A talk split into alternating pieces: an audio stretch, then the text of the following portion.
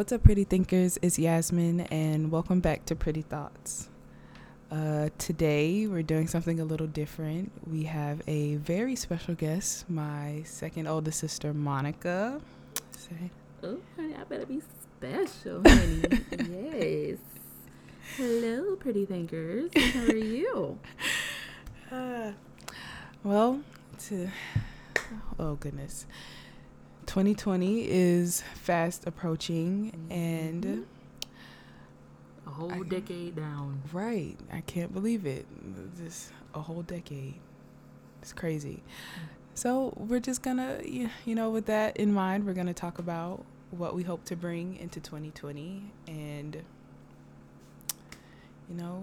what our plans are, maybe some goals, aspirations, any... New Year's resolutions, anything like that. So I guess I'll start with you, Monica. Ooh, I'm bringing a lot in 2020. Okay, your girl has been busy. Okay, for this last decade of my life, I done been through a lot of stuff. Right.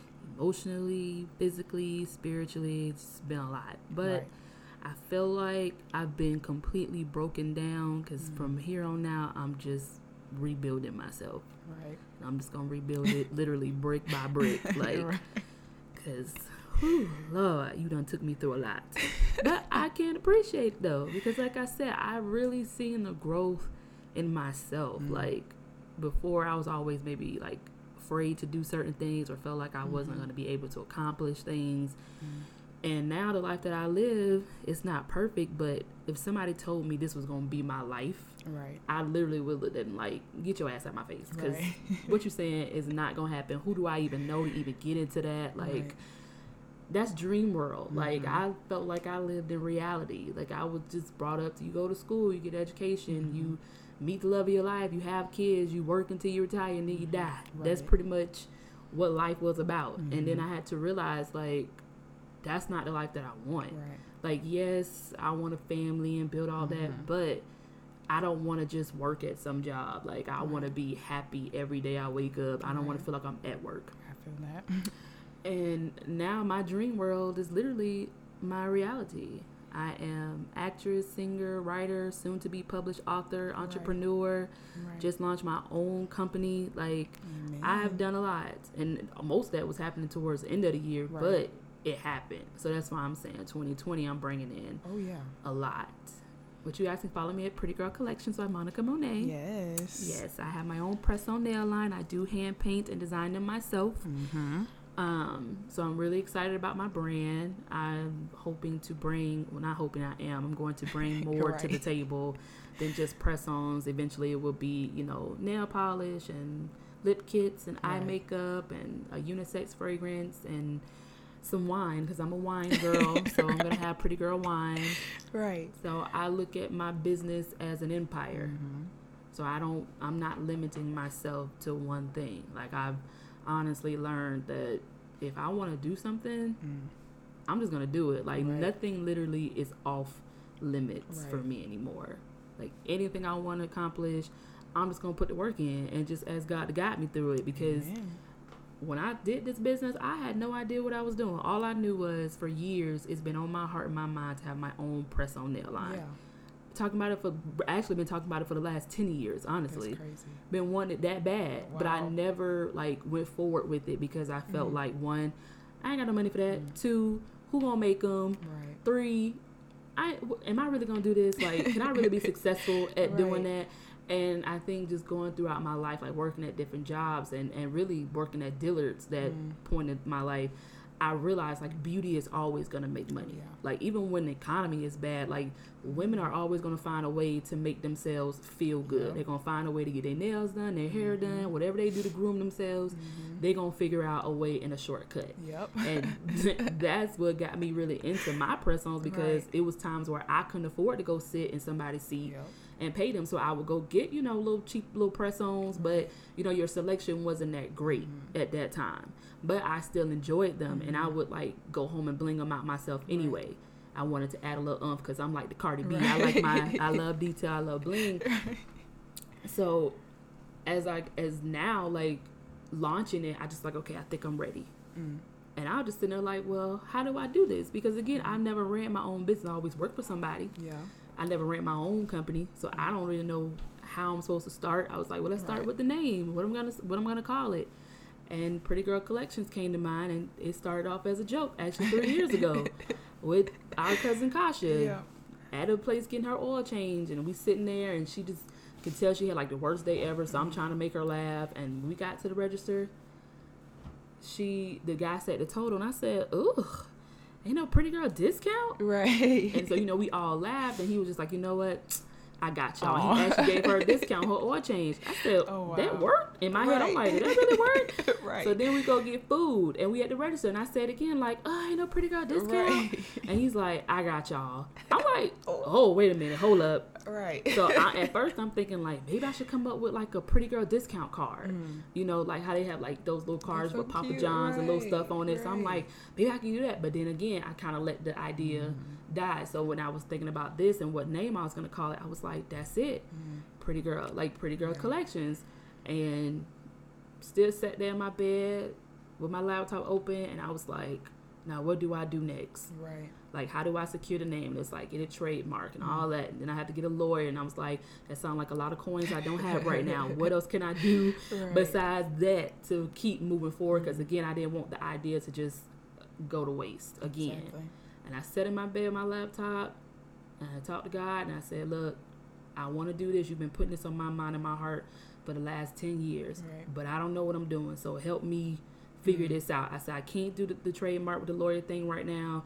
Funds is not there to be paying retainer fees and all that, so what else can I do until I get that part done? And I sat down, and I was like, oh, wait a minute, who gonna make these? Because I'm thinking, like, how do I do distribution company? Do I, like, how do I even get this started?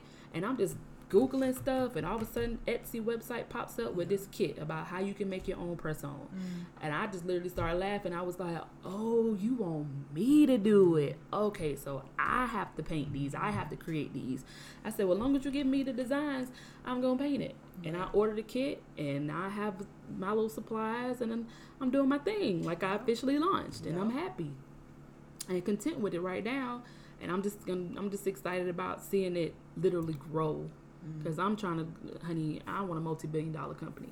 Hey. Okay? That is my goal. And some people may think it's far-fetched because society make you think that you can't achieve certain things, or when you're a certain race or, you know, gender, that you can't achieve, you will never go that far. Right. And it's like, that's a lie. Right. It's a lie. Like, you know how many half of the billionaires and billionaires we have now started something in their kitchen, in their bedroom, in their living room, and now they're a multi-million-dollar company. You know what I mean? So it's like, you have to just have that drive and dedication. So 2020, that's all I'm bringing, is dedication, drive, even more hard work. Like, now I know where I'm going. It's going to be a little easier. Like, trying to figure out what you want to do with your life, it can be bumpy, because you try this, you try that, that don't work, this don't work. Like, trust me, y'all, I done had my fair share of jobs, and, like, after a while, I'm like, yeah, this ain't it for me. I got to go. I need something new. And now that I'm in the film industry and have my own business and having a book that's about to come out soon, it's like, I have to step back, and I almost feel like I'm stepping outside of my body and looking at myself like, you really doing this? Yeah. Like, this is what it takes. Like, this is what you're supposed to do. Like, it's just that simple. Right. If you want to do something, do it. You just got to figure it out. Yeah. Like, that's all it is. I had to figure it out, and I'm still figuring it out. And I take it literally day by day. So that's what I'm focusing on. 2020, prosperity, wealth, good health. Right. I'm actually welcoming love and companionship now in 2020. I wasn't really that welcoming when it came to that part of my life. I just kind of tossed that to the wayside because I wasn't fully happy with me and what I had going on and being lost and trying to figure it out. So now that I'm figuring it out, it's like, now I'm actually being open to it. Right. My heart is actually open to it. My mind is open to it. So maybe 2020, I may find a little soulmate. Whatever you might have, soulmate, hey, you know, your life literally can change, and just like that, just woman like be like, child, by myself, I don't think about nobody. And right. I said, I met him at the gas station. Right. Like, you know what I'm saying? Like, it really be like that. And right. in 3 months' time, you be like, I'm pregnant. You be like, wait, you just met him. But it's like, you know, when something meant to be, it's just meant to be. So I'm like, I ain't saying I'm trying to do that, but I'm just saying you know, I'm actually open to the idea of saying, like, sense. I am allowing you in my space. Yeah. I'm allowing you and your energy mm-hmm. in my space, because I've learned to not ignore any signs or any ill feelings. Like, if you around somebody and you just can't seem to just relax or be yourself around that person, it's best you don't be around them, because it's something about them and their energy that's just not meshing well with you. So instead of wasting time and still trying to figure out what it is exactly, and they turn around and stab you in the back, you'd be like, see, right. this is why I shouldn't have been dealing with you in the first place. Like, I knew it was something about you. So I'm very big on who I allow in my space now, because that's one thing I always had control of, but never took advantage of the control that I had of it.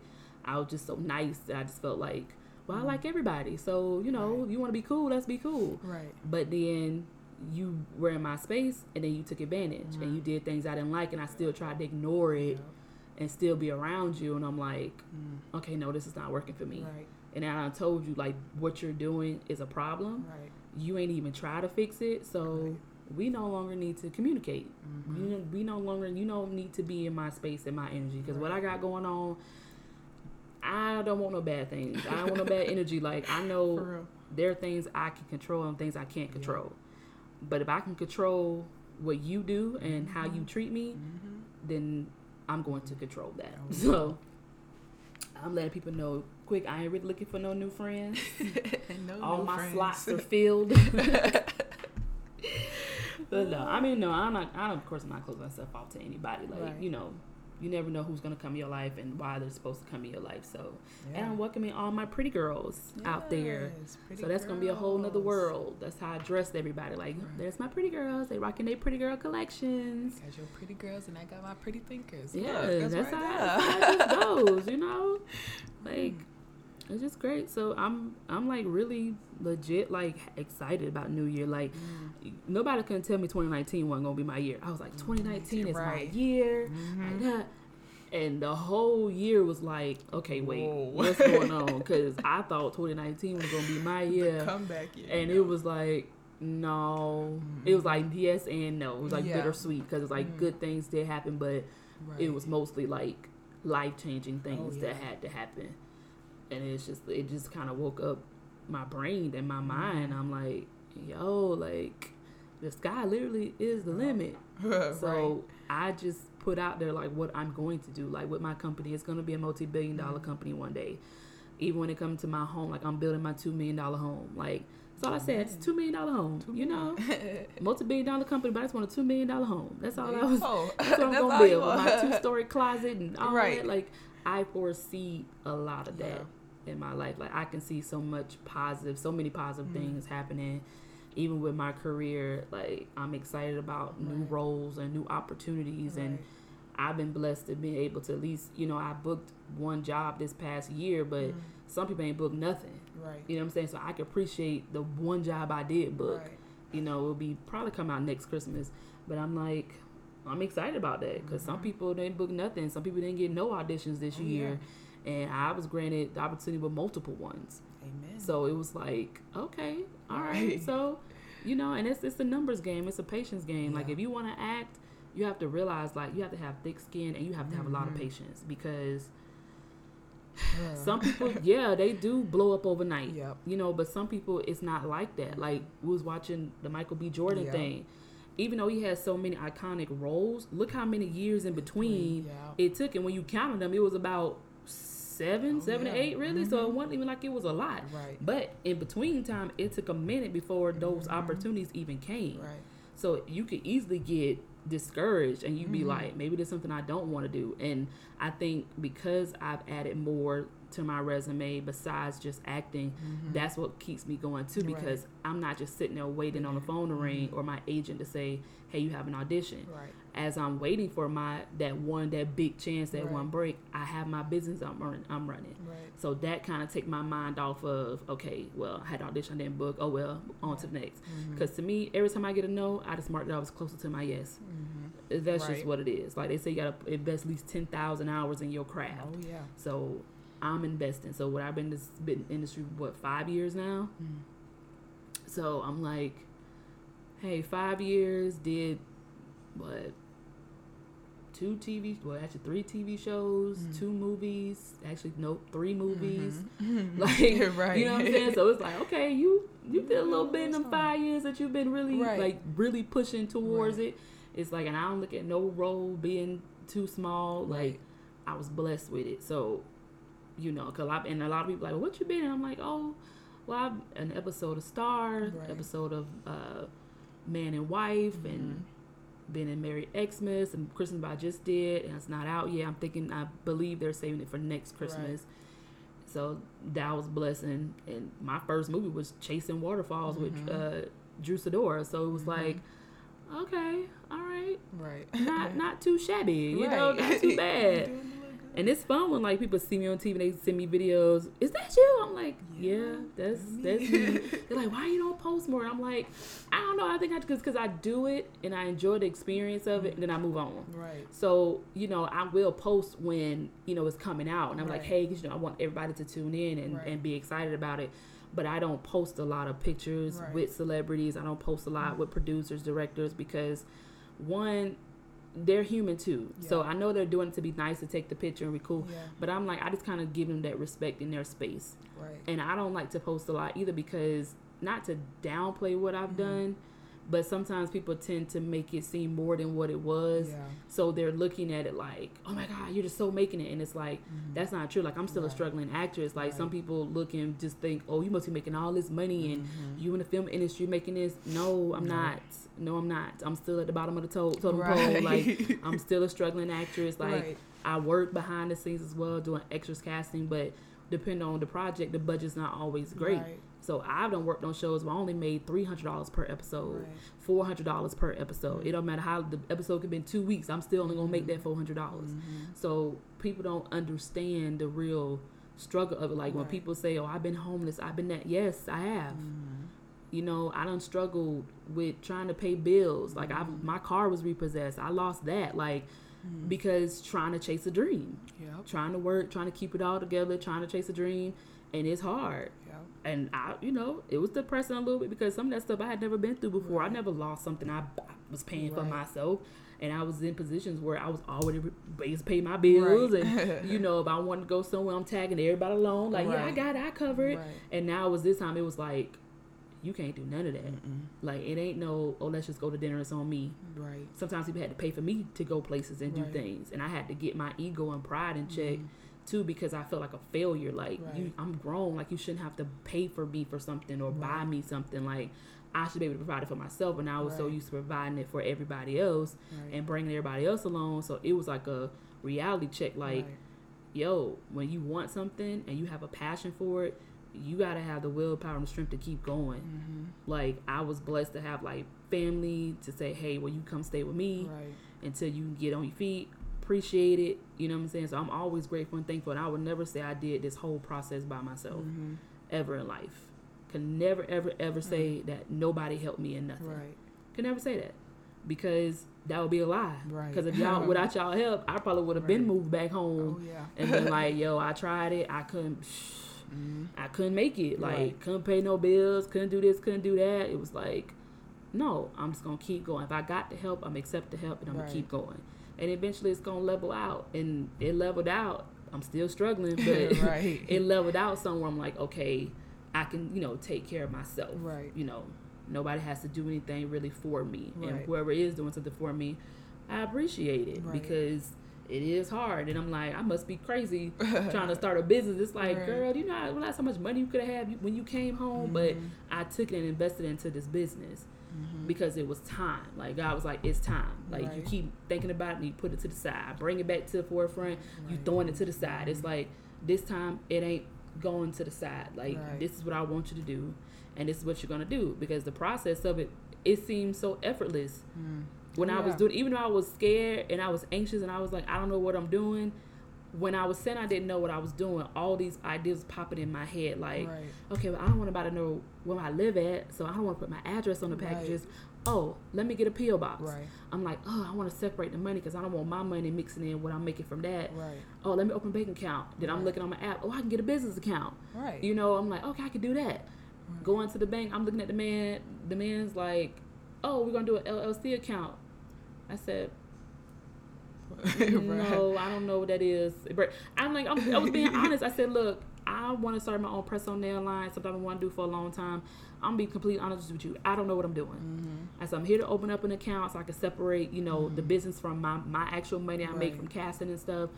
And he's like, well, LLC, did you register the company? I was like, no, I didn't register nothing. No, how do I register? Right. He was like, well, did you put it in a database and make sure nobody had your name? No, didn't do that. Where do I go for that? Right. And he just looking at me like, chick, you trying to run a business, like, you really don't know nothing. I'm like, I'm being so honest with you, sir. Right. I don't know the first thing. All I know is I want to do my own press on nail line and build a business.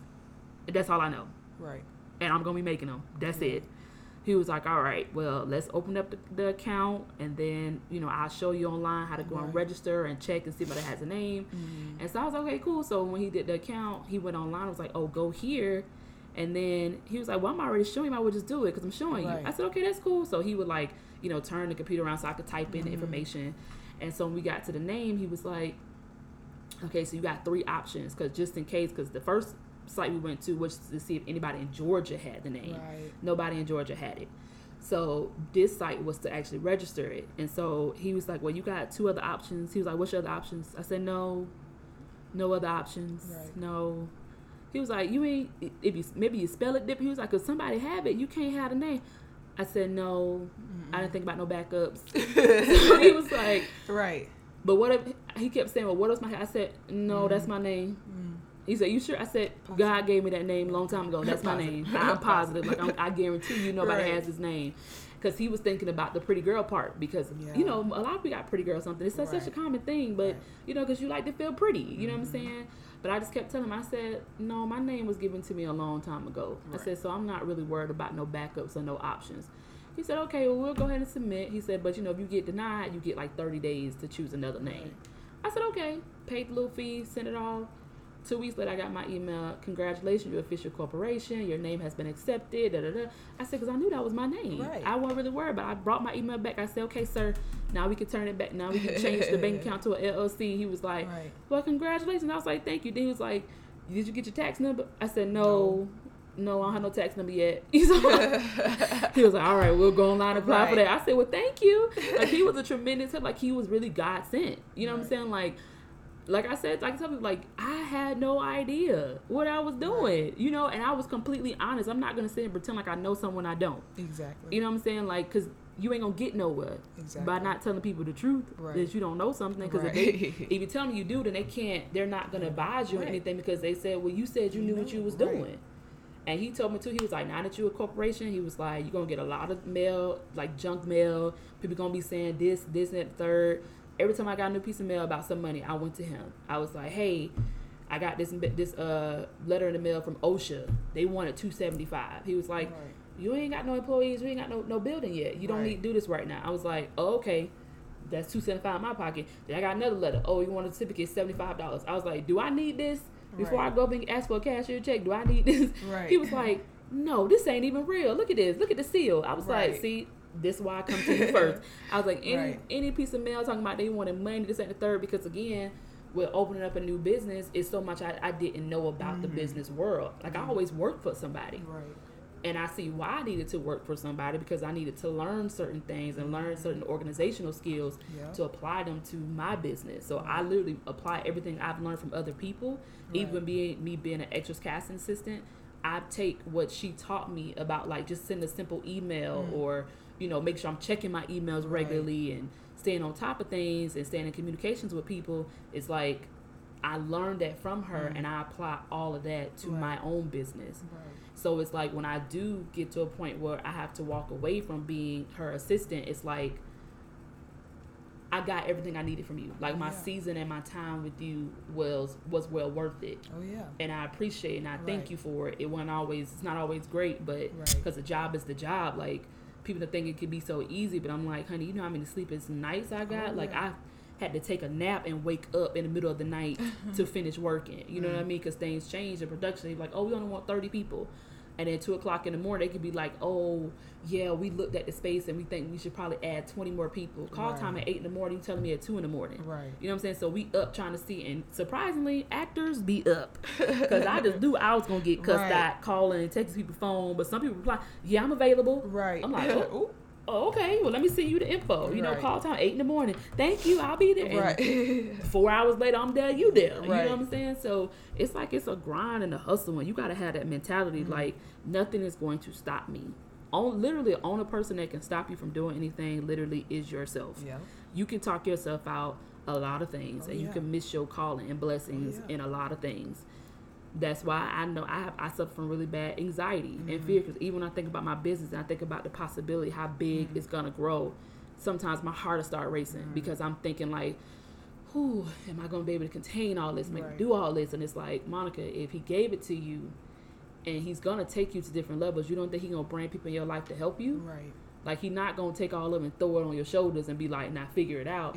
No, as you grow, there's going to be people in your life that's going to say like, you know, I can pay, you know, can I apply? Can I help you? And, you know, then I'm going to eventually have employees. And I know how I was treated at jobs, and I know how to treat people and not how to treat people, because some jobs, they just take advantage, and if they feel like you need them, they will do the most. And I never forget, I was working at Pizza Hut in college, and this guy, he was a lawyer, he had just retired. And they kind of forced him to retire in a way, but he made sure he got a nice severance package. He made sure. And I was standing there, and you could kind of see the disgust in my face because I was so overworking at that job. And he was like, I'm going to tell you something, and I want you to remember this. And I said, okay. He was like, never let anybody think you need them. And I said, dang. I was like, you know what? And I'm kind of like, when I was thinking about it, I'm like, the words were sinking in. And I was like, you're right. He said, because when they feel like that, like they think you need them, they start treating you a certain type of way. And they start thinking, well, she ain't gonna go nowhere because she need this job. And it's like, when he said that to me, and it really sunk in what he was saying to me, that was my mentality the whole time, and on any job I'm at. I never feel completely secure when I'm working for somebody else, because you can easily say, you know what, thank you for the opportunity, you know, thank you for working for me, but I think I'm, you know, going to go with somebody else. So as long as I'm working for other people, I'll never feel safe. I'll never feel content. I will never feel like I'm okay, no matter what kind of relationship we done built, because at the end of the day, that's your company. So you could fire me tomorrow or tonight, and guess what? Your company is still going to run the next day. So I tell people quick, I don't never feel safe. Like, oh, that's your friend. That's my friend. Yeah. But she got a business to run. So if it's something I'm not doing, or she wants to bring somebody else on, that's her right. She has every right to do so. Why? Because it's hers. It's hers. Like, you can do what you want to do when it's your stuff. That's why I'm like, yeah, I need my own stuff, because that fear of never feeling safe, that's a problem for me. I don't like when I don't feel comfortable. I don't like that feeling. So, and even with me running my own businesses, I still ain't gonna never feel comfortable, really, honestly. Even though it's mine, it's still like anything could happen. This could all crash and go. What am I gonna do? So I always gotta stay on top of and think of, what am I gonna add next? That's why I understand why these celebrities have so many endorsements, so many stuff they're doing on the side, because at one minute you could be at the peak of your career where everybody wants to see you, and the next thing you know, it's like nobody cares about you. Nobody. Like, they don't want to see you in a movie, television show, commercial. They don't want to see you nowhere because they're tired of your damn face. You know what I'm saying? Like, you can easily go from that high to a very low. And it's like, if you go into a low where now the jobs are not coming as quick, or the money is not as great as it was before you was booking jobs, it's like what you have now. So that's why I'm building this now. Like, I want my, like I said, what is it the other day? I was like, my, the star of me right. and the CEO of me yep. is starting at the same position. Right. You know what I'm saying? So we starting out right. together, and we're moving right. at a pace right. together that I'm okay with. Right. So, and it may, and it's eventually going to be where maybe the star of mm-hmm. me is more mm-hmm. and I'm going to be less of the CEO. And, or maybe it's right now, the CEO is more mm-hmm. than less of the star. Right. But you know, it's going to be times where it's going to be uneven, but right now I think I have a pretty good balance of right. the star of me and the CEO of me. Right. So I know I said a lot, y'all, but that is that's really is my 2020, like prosperity, wealth, health, love, companionship. Right. Like that's what I speak, because I noticed I've never really spoke that in my life before. No. Ever. I can't even remember a time I even posted on Facebook what my resolution was, and I know it wasn't nothing about how I feel and what I wanted. Right. Because at that time, I didn't know really what it was that I wanted yeah. from life, from a partner, from right. anything. So now that I know what I want, I can say it with confidence. Like, right. this is what I want. And it may not even come in 2020. It's just now I'm starting and feeling comfortable saying right. it right. and working towards it. Because right. it may not come to 2026, 2030. Right. I don't know. right. You know what I'm saying? But it's like, from now on, this is what I speak over my life. Yes. This is who I decide to associate myself with. Mm. If you got some stuff going on, honey, I have no problem pushing you to the side. Yeah. And you deal with your mess on your own. Because I don't have time for your mess. I don't care who you are. Family, mm-hmm. friend, parent. You got stuff you got going on. Right. And you trying to bring that negativity over here. No. Nope. I don't have time for it. My mood all year is celebration. That's all year. I'm celebrating everything. I be getting excited when I get a design. I be like, oh, this is so pretty. Right. And like, oh, I cannot wait to post this. You know, right. everything I celebrate, everything I say thank you for. My time of meditation when I'm outside by myself, I sit out and I talk out loud to God like I'm talking to you. Like, right. Lord, thank you for that design today. Like, I was struggling a little right. bit, but you helped me get through right. it. Like, it was so cute. Like today was a good day, right. even if some days it's been like today wasn't that great. Right. Like I ain't really feeling the best, but I still thank you for it. Mm. You know, thank you for getting me through this and through that. Like it just wasn't the best of days, but right. I'm good. You know, right. I still thank you because you know people only want to give God the praise when everything is great. Oh, yeah. But when everything is bad, but when everything is great, they tend to talk less. Mm-hmm. For me, I'm trying to talk more. Like. Right. When it's bad, I'm talking. When it's great, I'm talking. And right. when it is great, I am probably talking a little more because right. it's like, Lord, thank you right. for the break. Excited. Like, whew, I just needed one. You know, it's the break for some excitement, right. some positivity. Like, right. and because them storms, ooh. I know it be light at the end of the tunnel, but sometimes that light be so dull. Be like, where is and it? I just be like, please, just give me a little hole or something. Let a little shine come through so I know, like, just keep moving. Just keep moving. Right. Like, trust me, if you keep going, I got so many great things right. for you. Right. Like, I heard that message loud and clear. Right. Like, I know you get frustrated. I know you get worried and anxious, thinking that I'm not going to give it to you, but you right. asked me for it. You asked me for it. So I'm taking you through this journey and this path to get it. Now, if you stop, that's on you. Right. That's on you. Yeah. But if you keep going and trust me, all these doors are going to open for you. Mm-hmm. All this stuff is going to open. And I noticed like even through my dark times dealing with depression, I still kept moving. Yeah. I can say that. Like I may have had a moment where I'm just like, I don't know if I even should be doing this. Right. But then some in me would be like, well, just keep moving. Mm-hmm. Sometimes I just go through the motions. Right. And I'm just like, but I'm going to keep moving, though. Even when I'm not even feeling the best, it's like somebody, he'll put somebody in my life to remind me, like, how great he created me to be. Yeah. And it could be in the most, when I say awkwardest right. times, like the last, I think the time before this spell of depression, like I went on vacation with the family. And I just wasn't feeling the best. Like, at first I had worked, I had lost weight, and I had bought all these clothes. Like, oh, I'm going to be so cute on the boat. Right. And then life started happening again where I just started slipping back, and I gained the weight back. Right. And I was just like, I'm not really feeling the best. I don't really want to go on this trip. Right. But I'm going to go because I already paid for it. Right. And this young lady, she was a trans, and we saw each other in the club one night. And we just kind of locked eyes and just laughed and smiled. We just kept dancing. We didn't really speak. And so the night before the last night on the boat, we were in the club, and she had on this red and black plaid dress, and I had on black and red, but I had like a red and black plaid thing tied around my waist. Right. So when she seen it, she was like, I just knew we were spiritual. You could dress alike. So I'm just laughing with her because, you know, I have no judgment. Like, honey, you live your life where you want to live your life. And I was like, oh, yeah, you know, I'm just trying to, you know, be nice and laugh or whatever. And she said, I just have to tell you, like, your energy is everything. Mm. She was like, you don't even understand. God got so much in store for you. Mm-hmm. He about to open so many doors for you. Right. Like, you don't even, she just kept saying, you don't even get it, girl. Right. Like, you don't even understand. She said, you got kids? Right. I said, no, not yet. She was like, don't even worry. She was like, because God going to bless you with the right nigga. And he's going to get you right. You're going to have kids. And he was like, she just kept saying, like, keep going, keep going. She was like, because he has so much in store and so much for you. And, you know, the confidence that you have in yourself. And when she was saying, like, I could have stood in the middle of the floor and cried because what she was saying to me, I didn't feel that way. It's like, even when I didn't feel that way, I still gave that off to people. I still gave that energy off to people. And I was just like, dang, like, she don't even know how bad I feel about myself right now. But she's saying, when I walk into a room, she's like, girl, the room just lights up when you walk in. She was like, I just kept saying, like, who is this girl? Right. And I was just like, thank you. You know, like, I appreciate that. And she kissed my hand. I took a picture of it, and I still got that picture. And I was just like, dang. And that was kind of like reinsurance. Like, you know, you have moments where you're going to be down. Right. And you have moments where it's going to be hard and you're going to struggle. Right. And it's going to feel like this ain't it. Mm. But in those times, that's when he wants you to trust him even more. Yeah. Because you say you trust me.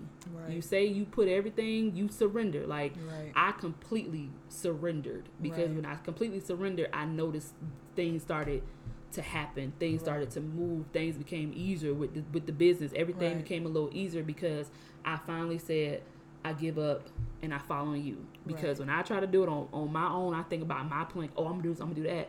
It don't work out. Right. But when I say, okay, God, just tell me what you want me to do. Because I'm... And make sure it's clear, because I know sometimes I get a little fuzzy, like, should I? I mean, are you saying do that? I'm not sure, you know, like, and you have to figure out how God speaks to you, too. Yeah.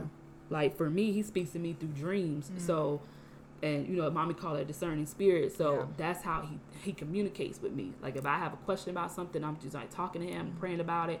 You know, it may not happen right away, but then I'll get a dream, and I'm like, oh, okay, I get it. Because, you know, we dream every day, and half the time I don't remember it. No. But when I can remember everybody in it, what they had on, the time, it's like, okay, I got to pay attention to something. Like, something he wants me to know.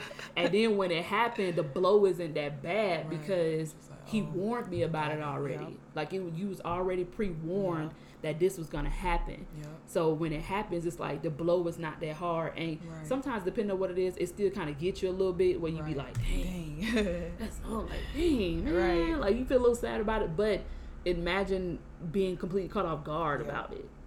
That's the difference. Like, I had to go through that recently where it was like, okay, I was warned about this. I had the dream 2 weeks ago that this was going to happen. And now I'm standing in front of you and it's happening and I'm like, oh, okay. But I'm not going to lie, a couple days later, I was feeling it. I was just like, dang, but I had to realize why it was affecting me. Right. And once I realized why it was affecting me so much, even though I knew it was going to happen, I had to accept that. And that part of me knew, like, as I'm moving on, it's about really relationships, as I'm moving on and being open to having, you know, a partner in my life. That main ingredient, that one thing that got me down, so down about the other situation, I was like, I have to have it. Right. I know I can't live without that. Right. Like, I can't be with somebody and don't spend time. Oh, yeah. Like, you have to make time for me. Yeah. And I have to know you got my back.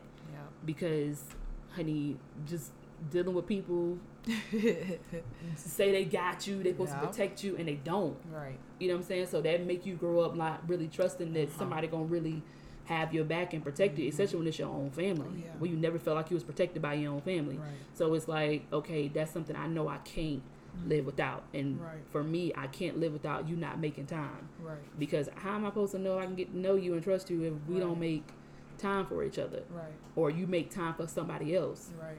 Because that pisses me off. Like, oh, yeah. Well, you claim you can't do this, do that with me, but then you did all that with somebody else. It's like, so you did have the time. You just chose not to spend your time with me. Right.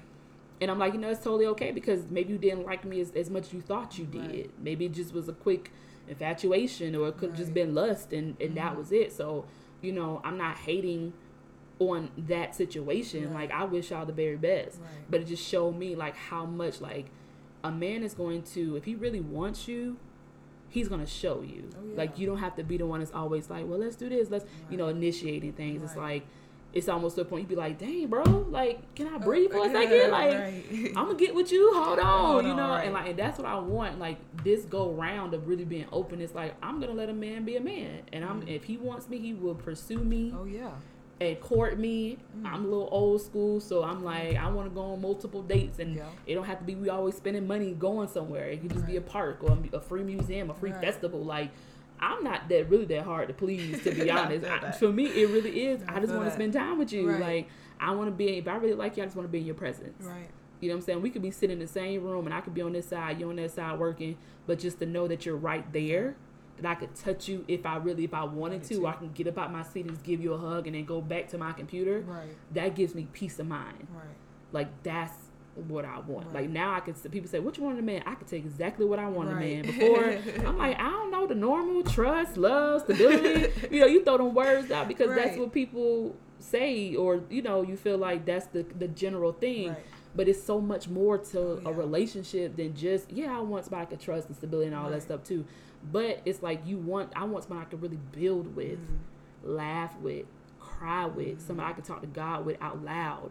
Like, we could be having a conversation. And I'm like, God, now you hear this? Right. You know what I'm saying? Like, you know, and it's not weird or awkward. No. He's looking at you like, did you really just say that? Right. You know, I want to be like, yeah, I said it, God, because she said it. You know what I'm saying? You know what I'm saying? Like, match me. I want to really be equally yoked with somebody. Yes. Like, you have to have that spiritual connection. Like, you have to have drive. Oh, yeah. Determination, be open-minded. You know what I'm saying? I don't like closed-minded people. Don't want to try nothing. Don't want to do nothing. Like, that bothers me because I'm very open-minded when it comes to a lot of things. I don't judge so quickly because I've never been in that position, so I can't say what I would and would not really do unless I was in it. So I'm not quick to say, child, you crazy because I wanted to. No, you know what I'm saying? Because you could say that, but then when you get in it, you be like, dang.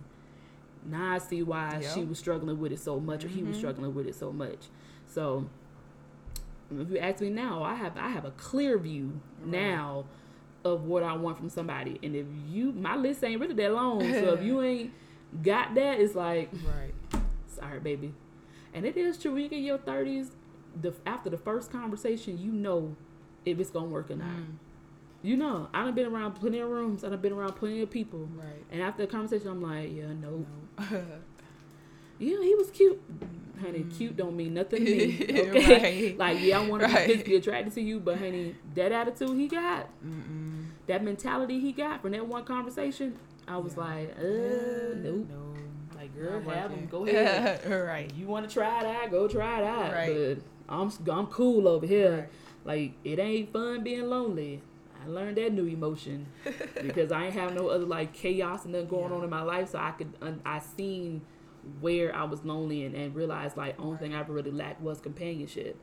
So, but I'm not going to just settle for anything because I am lonely. And I understood now, because before I would say like, why is she putting up with that? That's like a lot. Like why is she? You know, life is so short. We only get one chance and this and that. But when I experienced that new emotional loneliness, I understood because I was like, that's why women or men put or keep staying in certain situations because they don't want to be lonely. Like that feeling, it's like depression. Oh, yeah. It's like that's the only way I can really describe it. It's like on the same lines of being depressed. And I was like, okay, this feeling is awful. And I would just be like, Lord, just help me through it. I was like, because I don't want to jump out there and I'm jumping in the arms of the wrong person because I don't want to feel this emotion of being lonely. And now I'm just talking or dating anybody because I'm trying to fill that void. It's like, I don't want to fill a void. Right. Like, I'm not looking for somebody to make me happy because my happiness is my responsibility. Yes. So if I'm not completely happy with myself, it doesn't matter what he does. Exactly. I'm never going to be happy because my inner happiness is not, it's my responsibility. Right. I'm not looking for a man to complete me. I'm 100% by myself. Like, I'm not 50 and looking for you to be my other 50. Right. No, I'm 100. You 100. We 100 together. Yeah. Okay. 200. Yeah, 200%. And I'm big person on. I want to know: are you happy as a man? Yeah. Where you are in life, are you happy? Yeah. And men struggle with that. It's like they don't want to admit, or they keep trying to be in a relationship to fill voids, and then they always don't understand why it don't work out. Yeah. And it's like, it ain't really her, because no matter what, she can do everything right. You know what I'm saying? She can cook, she can clean, she can make you laugh, she can do what you want to do in the bedroom, she can do all that. Mm-hmm. But you still feel like you missing something. Yeah. That it's nothing on her, it's you. It's you. You missing something because you ain't working yourself out. Right. So if you ain't working yourself out, it does not matter what the next person does for you. Right. She can lay out the whole royal flow, and in your mind, you just like, but she just, and I don't ever feel, right. And she just, what? Right. Like, boy, you know what I do for you? Exactly. You know what I'm like, what you mean? Like, what was you missing? Right. What was you lacking? Right. You know, and men, when they cheat, it's like, but what was she doing that you know, wasn't enough for you? You thought you had to step outside your home. You know, so that's, I'm like, honey, I'm working on, like, what I told my other cousin, I was like, I'm working on falling completely in love with myself. Yes. That's what I'm learning how to do, because I'm learning how to love me. If I don't learn how to love me, how am I going to teach somebody else? Exactly. What am I teaching them? Exactly. So until I completely love me and learn how to love me and accept everything about me, I can't teach nobody else. Exactly. Because I want them to teach me how to love them. Yep. You know what I'm saying? Like, I want to be your life happy partner. Like, it's going to be things we go through that's going to be out of our control. Mm-hmm. It's just going to happen. But the things that we can't control, let's control them. Right. That's just how I feel. Like, let's just control that. And then we ain't got to worry about unnecessary. Like, we were already promised dark days from God. Like, it's not going to be a picnic every day. So if I'm already promised some dark times, why in the hell am I going to add to it? Exactly. Why am I adding on to that? Exactly. Like, I don't want to go through the ones I'm already promised. Right. Like, I can't get around it. No. I can't get no hall pass from it. Nothing. I can't give it to somebody else who wants it for me. Like, yo, let's trade bad times for bad times. Like, your bad times look a little lighter than mine. Let's trade. You know what I'm saying? You can't do none of that. So it's like, I'm already promised those days. Right. And I've already experienced some of those days where it was dark and it was completely out of my control. Right. So why am I going to add on to those? Exactly. That's just nonsense to me. Like, that makes no sense to me. So for me, I ain't adding no more negative stuff on my plate. Nope, like, that plate has already been filled. Right. Ain't no room for no extra stuff. So, because I'm trying to scrape them all, but it's like, nope. You're going to have them. So get prepared and get ready for it. Because the higher you climb, the more problems, the more things you're going to experience, more things you're going to see. And that is another one of my anxieties and fear. Like, as I climb this ladder to success, it's always going to be a new problem. It's always going to be a new issue. So it's like, it may be more controllable or containable, but it's still going to happen at the end of the day. It's still going to happen. So you have to figure it out. So if you can't even figure out the first things that's like coming at you, if you can't get over those obstacles, how you expect to elevate? Exactly. You're not going to elevate, because you're going to let this thing right here already tear you down. So if you get to a point in your success where you're at one of the top levels, and now everybody really trying to bring you down because they like, oh no, you getting too big for your bridges, pretty much. It's like, now how you going to handle that hurdle? Exactly. So that's why I can't say in the past 10 years, I am definitely a lot stronger than what I was. I was like so sensitive and was quiet and never wanted to tell my opinion or tell anybody how I felt, because I didn't want to like make them feel bad and this and that. Now it's like, no, if I don't like something that you're doing, I'm gonna tell you. Oh yeah. Point blank period. I'm gonna tell you, and then you can choose to keep talking to me, or you don't have to. And it's like, I completely understand that. Right. It is what it is. Like, I'm not gonna come to you upset and mad and cuss you out. No, I'm gonna sit down with you as my friend or whoever you are, and just say, hey, like, just some things going on I don't really appreciate. You know, I can't deal with that.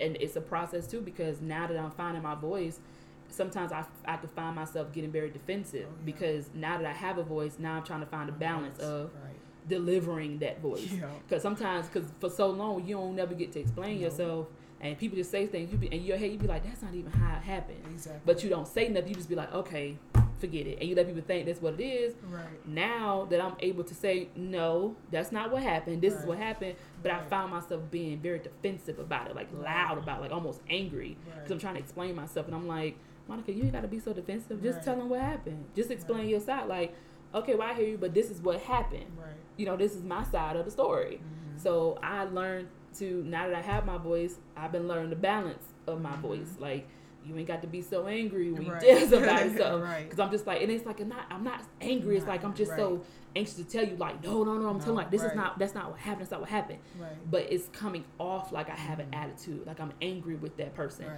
And it's like, no, I'm just simply trying to explain to you the situation. Mm. So that decade of my life, I wouldn't trade it for anything. Mm. Like, learning self-care is key.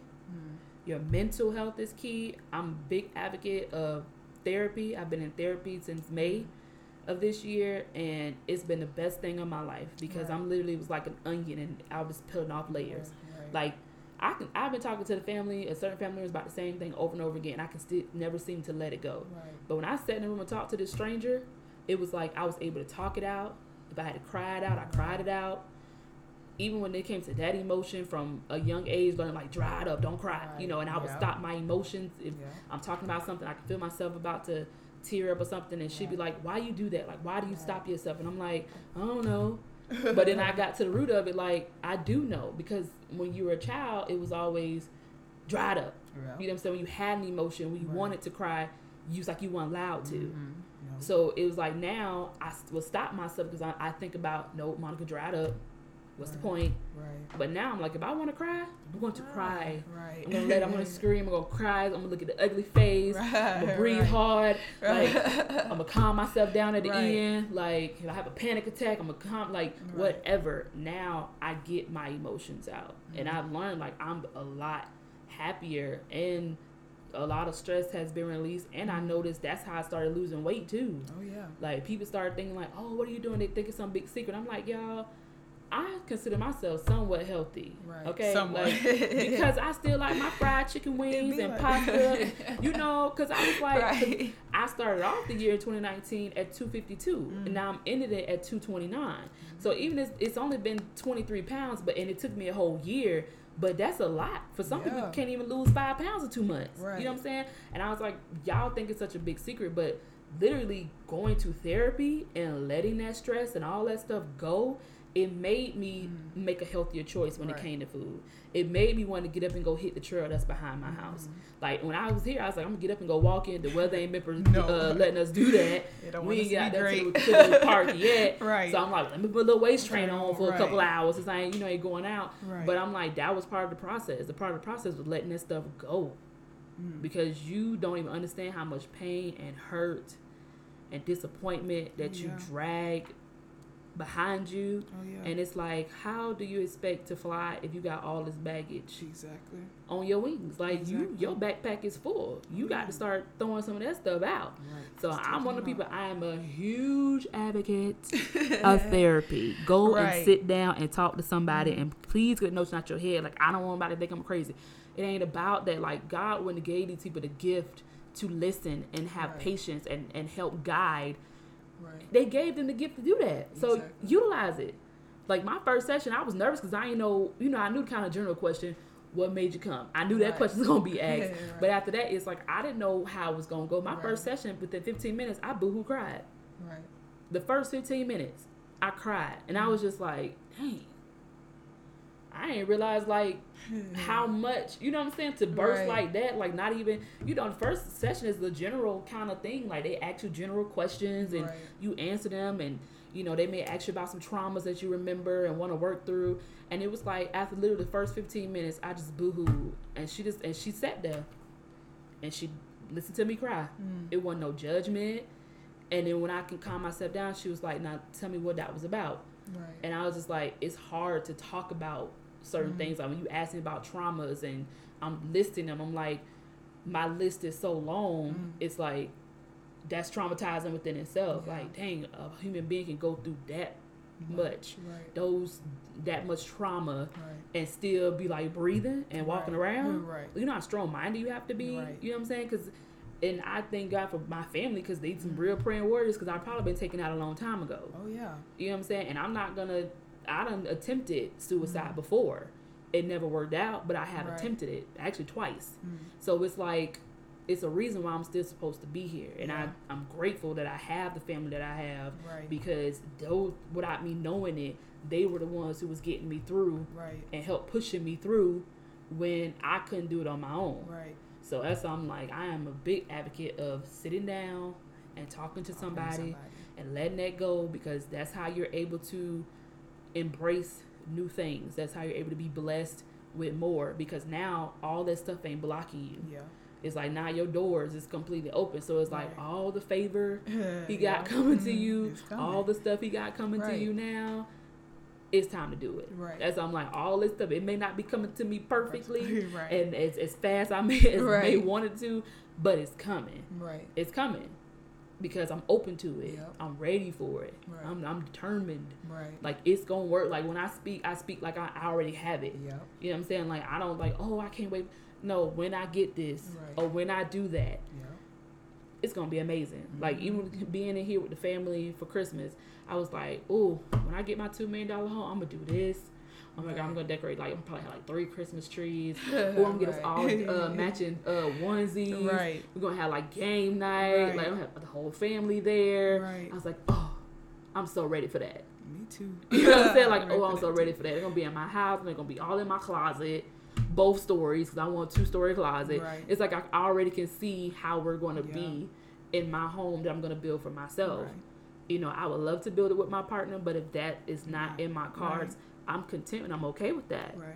I'm cool with that.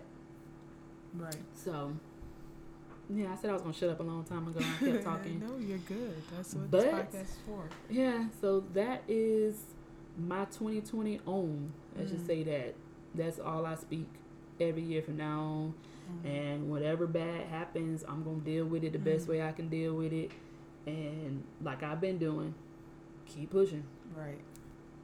So that's it. Hey, I feel you. I mean, I don't even know. I think everybody really definitely felt 2019 and in the worst way possible. Like, I thought 2018 was bad, but 2019 really showed out. What? And, like, I know for me, it was definitely a year, you know, of bloom. You know, growth, definitely. You know, my word for 2019 was bloom. And every now and then I would go back to that word, and it was like, how am I even blooming? You know? Mm-hmm. I felt like 2018 had just really brought me down, and it was like 2019 really just hammering it in. And I was like, how am I really blooming as a person?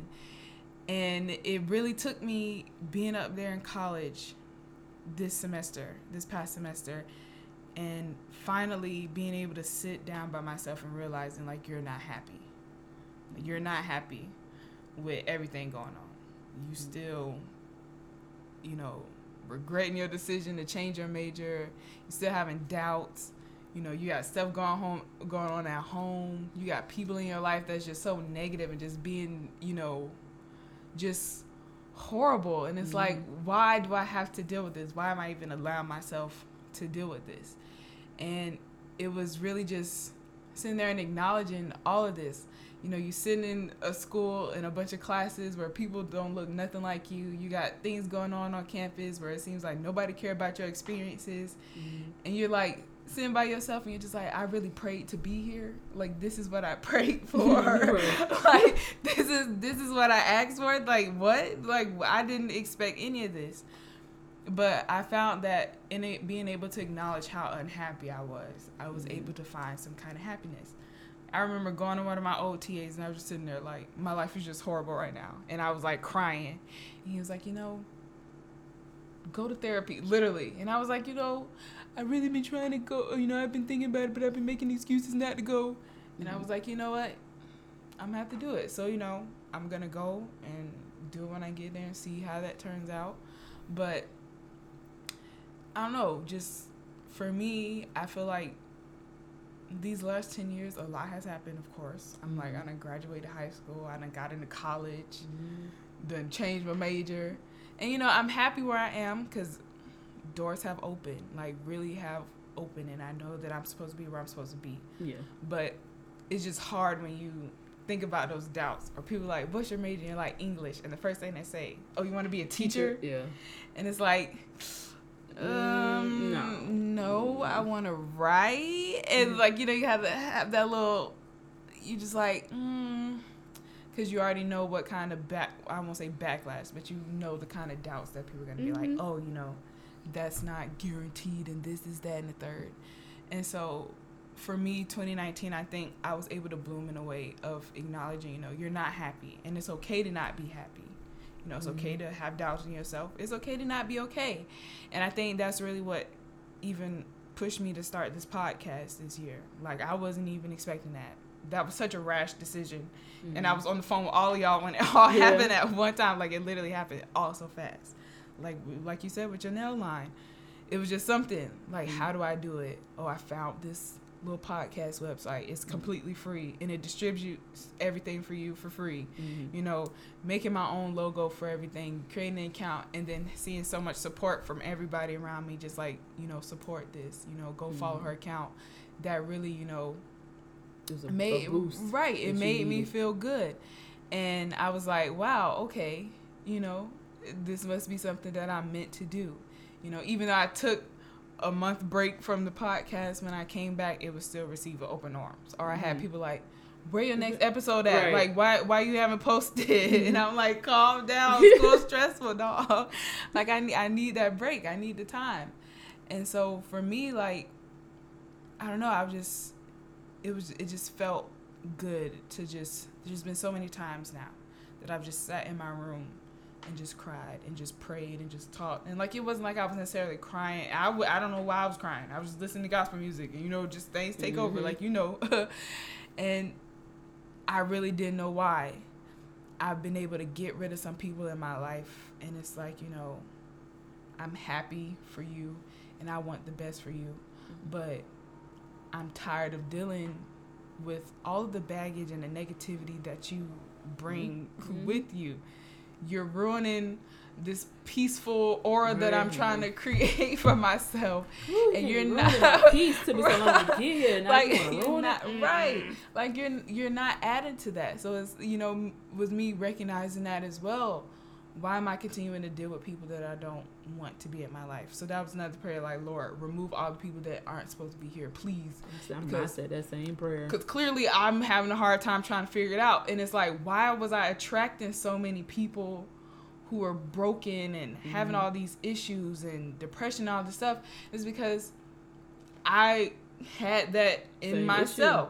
You were broken too? Right. And even though on the outside everything looked good, I have people be like, wow, I wish I was, you know, as good as Yasmin and not having issues. And it was one of those things where I'm like, y'all don't know the crap that I'm dealing with. I go back to my dorm, had them lights off in my bed. I just be boohoo crying. There's so much on my mind. But again, I guess I just gave off that energy of everything is okay.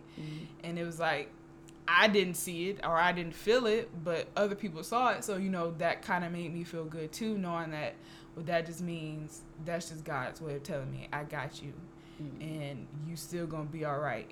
And other people see it. You may not see it, but other people see it. So I'm going to use them to let you know that you are right. Use them to let you know, like, right. Girl, you gonna be all right, okay? Go through this little moment. We know we live through the flesh, so we have those moments. But then, like you said, and somebody come along and ask you about something or say something to you, you like, oh, okay. Like, I didn't even realize I was being that for you. Like, sometimes you be going through the dirt so long that you don't realize you're a light for somebody else. Like, even with y'all, when I left, going through so much when I left, I almost felt like maybe I didn't make the right decision to leave. But then when I would come home and Tiara done be like, oh, I want to go here and I want to do this. I saw that you did this. And Tamira like, I want to be an actress. And I'm like, wow. They're like, I want to be like you. This. And I'm like, yo, y'all have no idea what I've been going through up there. Like, I couldn't even get excited half of the time. But to come home and see that y'all based on the outside looking in, And y'all ain't afraid to, like, go off to school. Mm-hmm. Y'all not afraid to move across the country and do any of that. Like, go to a whole nother freaking country. You know what I'm saying? Like, y'all don't have that fear because it's like y'all was watching, like, us, like, everybody who left and went to school and, you know, took a chance and was like, well, I'm just going to move. Right. You know what I'm saying? Like, I kind of, for me, I actually looked at everybody that I knew in Florida. Mm-hmm. And there was nobody life here that if I would have had their life, I would have been okay. Right. Not one person. Nope. Not one single person. I said, there's nobody life down here that if just so happened I ended up living my life like theirs, I could say I lived life and I was okay. Right. I was like, it's time to change the narrative. It's time to change the story. Like, the cycle needs to be broken because our whole family is here. Yeah. You know what I'm saying? So it's like nobody ever really left besides, like, Uncle Kenny. Right. And I admired him a lot because he did leave and he built, you know, a name for himself as his own business, his own company, you know what I'm saying, for State Farm for years.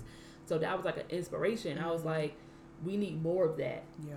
Like, it may be a fear, but just go anyway. Like, life is scary within itself and there is no blueprint on how you're supposed to live it. Like, nobody gives you a book at a certain age and said, well, on Tuesday at 9 a.m. you're going to go here. And then on that same Tuesday at 10, you're going to be here.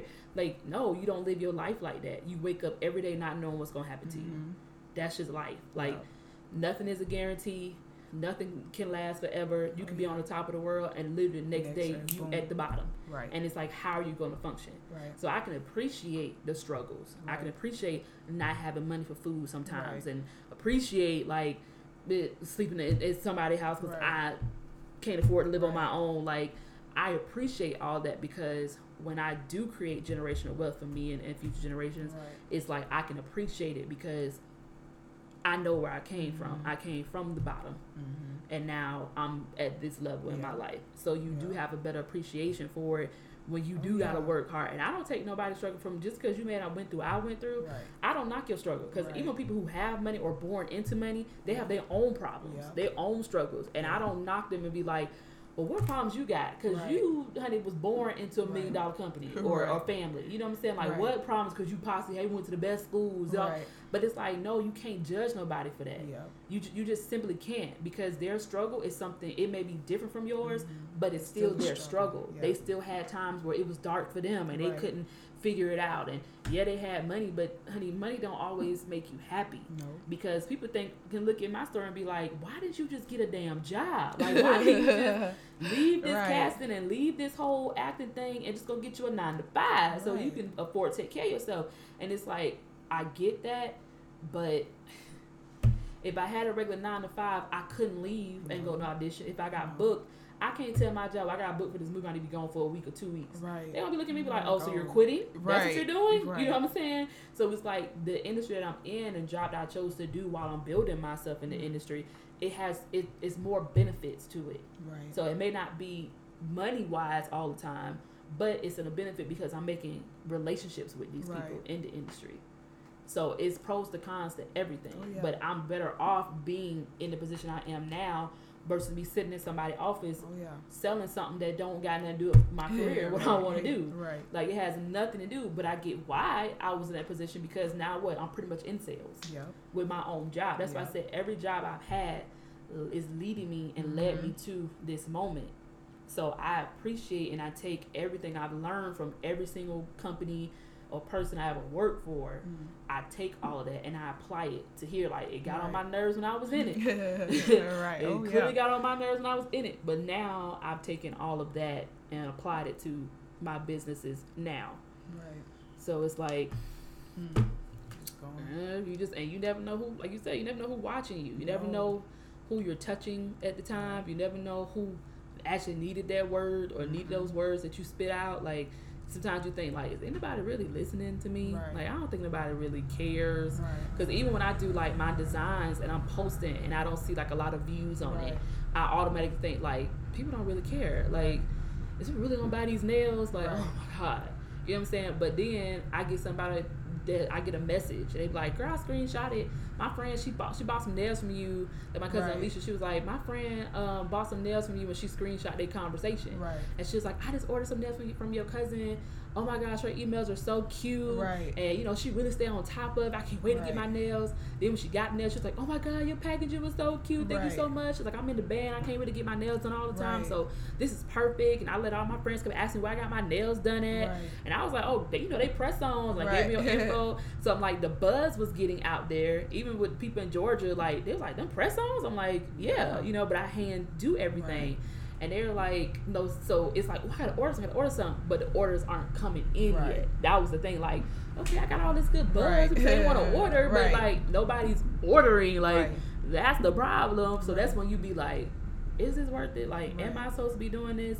But when I asked God about that, I was like, I don't want this to be another thing where I had a great idea and threw it to the side. Mm-hmm. And he assured me, like, this is not one of those things, because I have started a lot of things and kind of pushed it to the side. You know, it's what you do. Like, you get so excited about it and you kind of put it on the back burner because you gotta do something else. And he assured me, like, this is not one of those times. This is not one of those times where you have a great idea and then you're pushing it to the back burner. No, that's not it. So get that out your head, get out your brain. Like, this is what you're going to be doing. Right. So it's like, I appreciate those little moments where somebody may send me a text or they are inquiring about, like, well, how does this made? Or what you use for this? And it's like, oh, okay, yeah. Like, I've got my cousin Teresa tagged me to this group called I Love Nails, and you post it, but it's not a site where you can sell. Because when I did my first post, I was like, oh, my name is Monica Monet, I do press-ons, da-da-da. But because it was more like a sales kind of post, they denied it. And so when I went back and looked, I was like, oh, okay, it's just strictly just showing what you've done. Right. So everybody just be like, and get critiques like, oh, I decided I want to start doing nails, what y'all think? Right. So when I changed the post up, like, you know, when I did Kayla nails, I was like, oh, my cousin's birthday, had to slay her on some press on nails real quick, and it got approved. And I looked the next day, I had 105 views. Right. And I was like, oh, snap. And people was actually commenting, like, oh, those are so cute. Those them press-ons, but what kind of glue you use? And you hand-painted that? And I'm like, you know, and I'm trying to make sure I'm answering all the questions because that's potential clients. Right. So I was like, oh, okay, got you. So this is how you know this works. Because sometimes I can post on my business page, but I don't have that many friends on there. So, you know, maybe it'd be like 4-5 likes on there. I make it one comment, or like some of the families are going to share it, which I appreciate that. And it's like, I can see it slowly but surely, like, it's gonna happen. So I should be enjoying why I kind of got it, where it's a little time in between, because I know eventually one of them have to be like, due to so many orders, I'm you know, delivery may be backed up a week or two, you know what I'm saying, because I am the only person at this time doing it. But I have a friend who is an actual painter, that she paints and stuff, and she was like, well, if you ever get like a lot of orders and need help, I can come over and help you fill some orders. I was like, thank you, because I will come and pay you for the day to help me get these orders out. Like, I appreciate that. You know, I didn't even think about it. I'm like, and you paint, so painting something else is nothing for you. You know what I'm saying? My designs are, it's not like they're so difficult that, you know, somebody can't imitate it. Right. So, honey, it's a lot. I'm enjoying this little, I ain't gonna say it's all the time, because I still design if I got an order or not. Right. But it's like, I'm just trying to learn how to, when I have a peaceful moment where it's not so much chaos, learn how to just enjoy the moment, where you ain't got to answer 45-50 emails or taking all these phone calls. Like, you can actually breathe and enjoy and embrace what's going on, because it is going to be times where it's like, oh my God, I got like 10 orders I got to fill. You know what I'm saying? These people want their stuff. Like, they don't order it, they don't pay for it. Like, they're expecting their product. So they don't really give a damn that you got other stuff going on. All they know is, hey, I bought these nails from you, and I won't buy nails. Like, I'm trying to be walking around pretty girl, too. You know what I'm saying? So yeah, John, I get it, honey. I know. And I think, like I was, you know, it's really just something that I've had to learn to do, too. Just take time for myself and just be by myself. Even if that meant, you know, taking trips to the museum and going to the butterfly garden and just walking around and just being there, you know, alone, to meditate and just have my peace, listening to my music with nobody bothering me, not answering text messages or anything, no social media, none of that. And I found that within my meditation that, you know, you find some peace and you just think to yourself like, wow, this is what it feels like for the world to just be calm and for everything to just stop. And you're not in your head thinking about anything. You're not worried about anything. You just there in that moment. And I've really appreciated those times, because that's coming from somebody who's always in their head and just like everything's going. It's like, gotta worry about this thing, gotta worry about that, and it gets. Did it work out? You're like, right. But then it's like about think it? About something else. Something right. else just like that. You'd be like, damn. Right. Now I'm worried about this. Right. And I know we get that from nobody but mommy, because mommy stay worried. Just stay worried about everything, and even. Going back to the point you made about fear, you know, I've been, you know, I'm trying to study abroad over the summer and going to London, and I already know that she probably worried and scared, but I'm trying to teach myself to not be fearful, and even if I am fearful of something, to continue to move through that fear, because I'm never gonna get any new experiences or learn new things if I'm scared. Yeah, I'm scared all the time. And so, you know, it's being able to look at her and see how she's just kind of held back and how she could have done so many things by having because of her fear. That's me saying, you know, now I'm about to, again, break that cycle and move and do things. And it wasn't for people like you and Kasha to go off and do, you know, it would just make it seem impossible. If everybody was still here, you know, minus Uncle Kenny, you know, will any of us really be like, right, you know. And it's crazy to me, because I'm like, you know, in 2 years after I graduate, I plan on getting my MFA, and I won't be in Florida for about 2-3 years, depending on the program. And it's not like I'm going to be a state or two away. It might be all the way across the country, you know, and I might not be able to come home until Christmas or something like that. You know, you got to, right. Like once a year, pretty much. Pretty much. And it's like, to me, that's crazy. I'm like, wow, I'm really about to experience what that feels like to completely just be on your own and not have, I would say not have anybody around, but not like the core people in your family, you know. So thinking about that, that's a little scary, because I'm like, I don't want to, but you know, when it happens, it happens. Where I'm meant to be, I'm going to be put there. You know, I'm trying not to worry about that too much, but, you know, at the end of the day, I just continue to pray and just ask God, you know, lead me and guide me on the path that you want me to be on.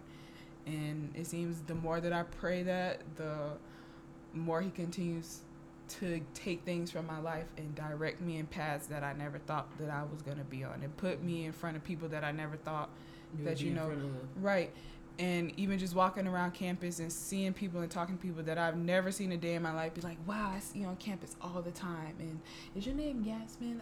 My friend so-and-so is obsessed with your Instagram page and blah, blah, blah, blah, blah. And it's like, people really out here checking for me like that? Yeah, I know, girl. You can show you like people like, you look so familiar to me. Right. And I'm like, well... You know, and I have to say, like, I am an actress. Right. And I think because I ain't done a lot and have a lot of credits, I be feeling like I be downplaying it sometimes. But I've learned to be proud of what I have done, because I do get that a lot. Like, you look, your face looks so familiar. And I'm like, it's probably because you probably done seen me in a TV movie or something. You was watching and you see my face. And the fact that you remembered it is like... Says a lot. This is a heck of a lot. Right. Because it just happened that day. We went to the mall. Yeah. When Mommy was talking to the two older ladies. And she said, she's like, oh, your face looks familiar. And I was like, oh, never seen a day before in my life. Right. And I was going to see San Francisco. I'm at the airport, and this older lady looked at my face, and she was like, have I met you before? And I was like, no. I've never seen her in my life. She was like, are you from Texas? I said, no, I'm just, you know, going to visit my best friend. And she was like, your face is so familiar. Like, I've seen you somewhere. Right.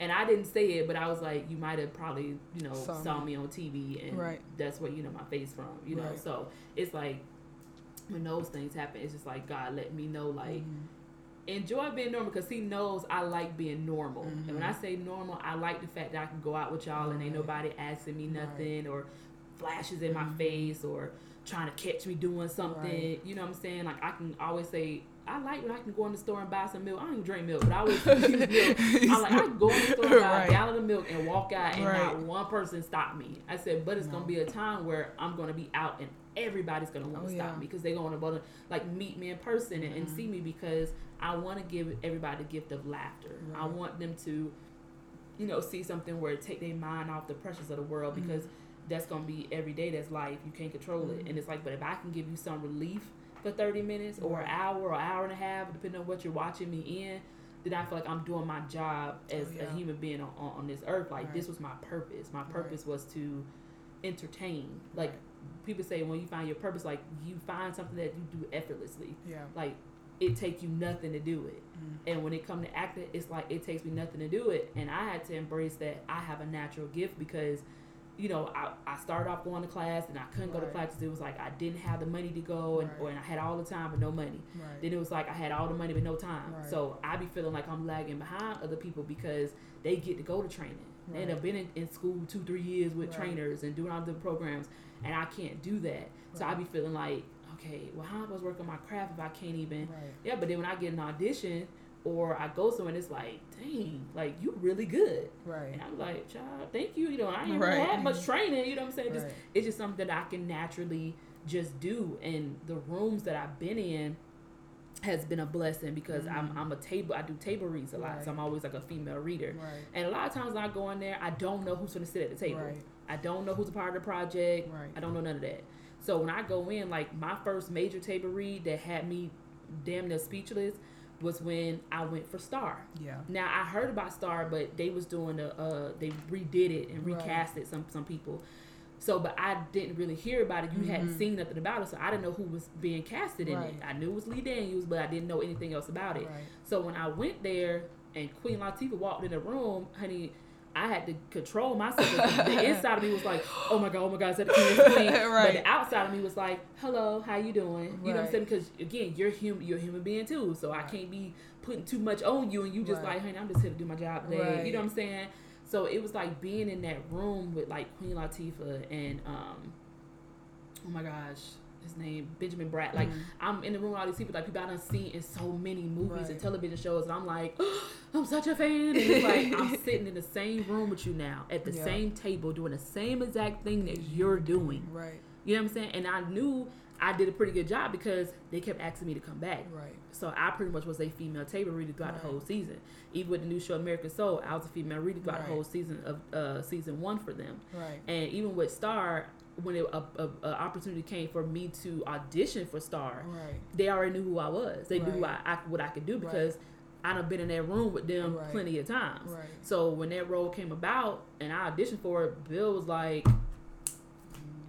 come on, let's go. Like, Billy, he just, they done seen me plenty of times, you know? So it was like, come on, let's do it. So that was like, it's an honor and a privilege. And I remember scrolling on Facebook, and it's this pastor, I gotta remember her name, but I was scrolling through and I seen a video where she was, you know, speaking to people, and it was, I think it was like the question and the answer part of it. So a young lady got up and was like, how do you keep pushing? Like, how do you keep moving when stuff is difficult and you have doubts? Like, how do you keep going? And so she was like, first thing she said was, you should ask God what he sees in you to put you through all of this. And when I heard that, it's like I heard it, but I didn't relate to sinking. I just kind of kept strolling. And there was another thing she said that I had to, it sunk in like a day or two later, but I heard it.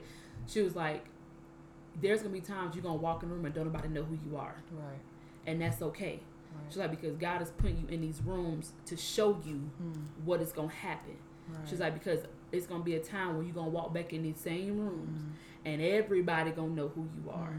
And at that time, you know how to separate the real from the fake. You, because it's like so many people, when they don't know you or they don't know who you're affiliated with, they treat you a certain way. Yeah. And I done been in that position where I done walked in a room, didn't nobody know who I was, but as soon as a certain person came and said something to me and they seen the relationship was an actual, like, we have an actual relationship and a bond, it was, now you want to be chatty. Now you want to know who I am. You want to ask me, oh, how you know him? Right. You know what I'm saying? Like, in the industry, like, a lot of people don't know who I'm related to in the industry. And I don't say who I'm related to because I don't want people thinking I only got it because I'm related to this person. So when they ask, I'm like, oh, I used to work for them. Or that's my mentor. Like, I never put it out there. Like, only a couple people really know the real relationship between us. But for the most part, they don't know that we're related because it's like, again, I don't want you thinking that I'm only getting this stuff because he gave it to me. It's like, no, it's because I earned it. Right. When I'm having audition for him and he sends my tapes off, when I book, it's because they like, yo, we like her. Right. She booked because that was the role. It's not, come on, man, do me a favor. Come on, do me a solid. No, it's...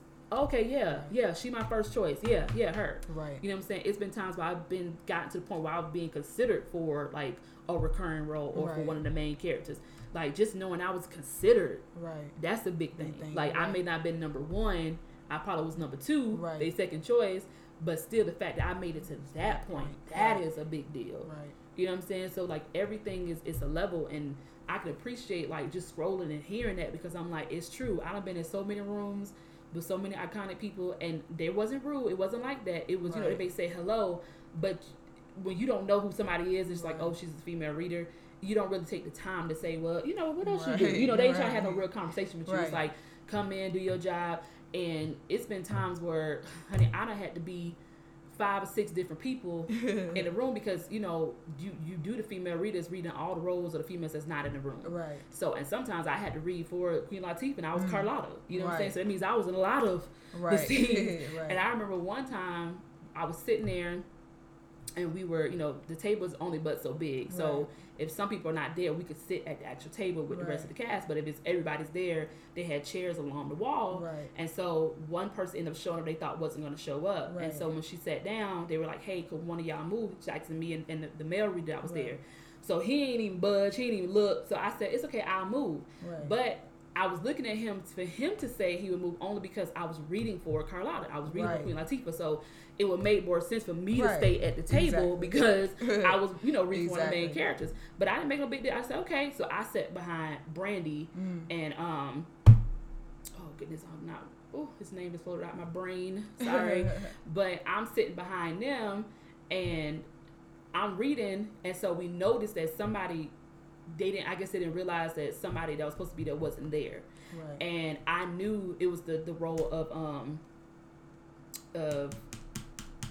I'm about to say his real name, but I'm trying to think of his character name. Hold on. So I think it's Bruce. It's Bruce.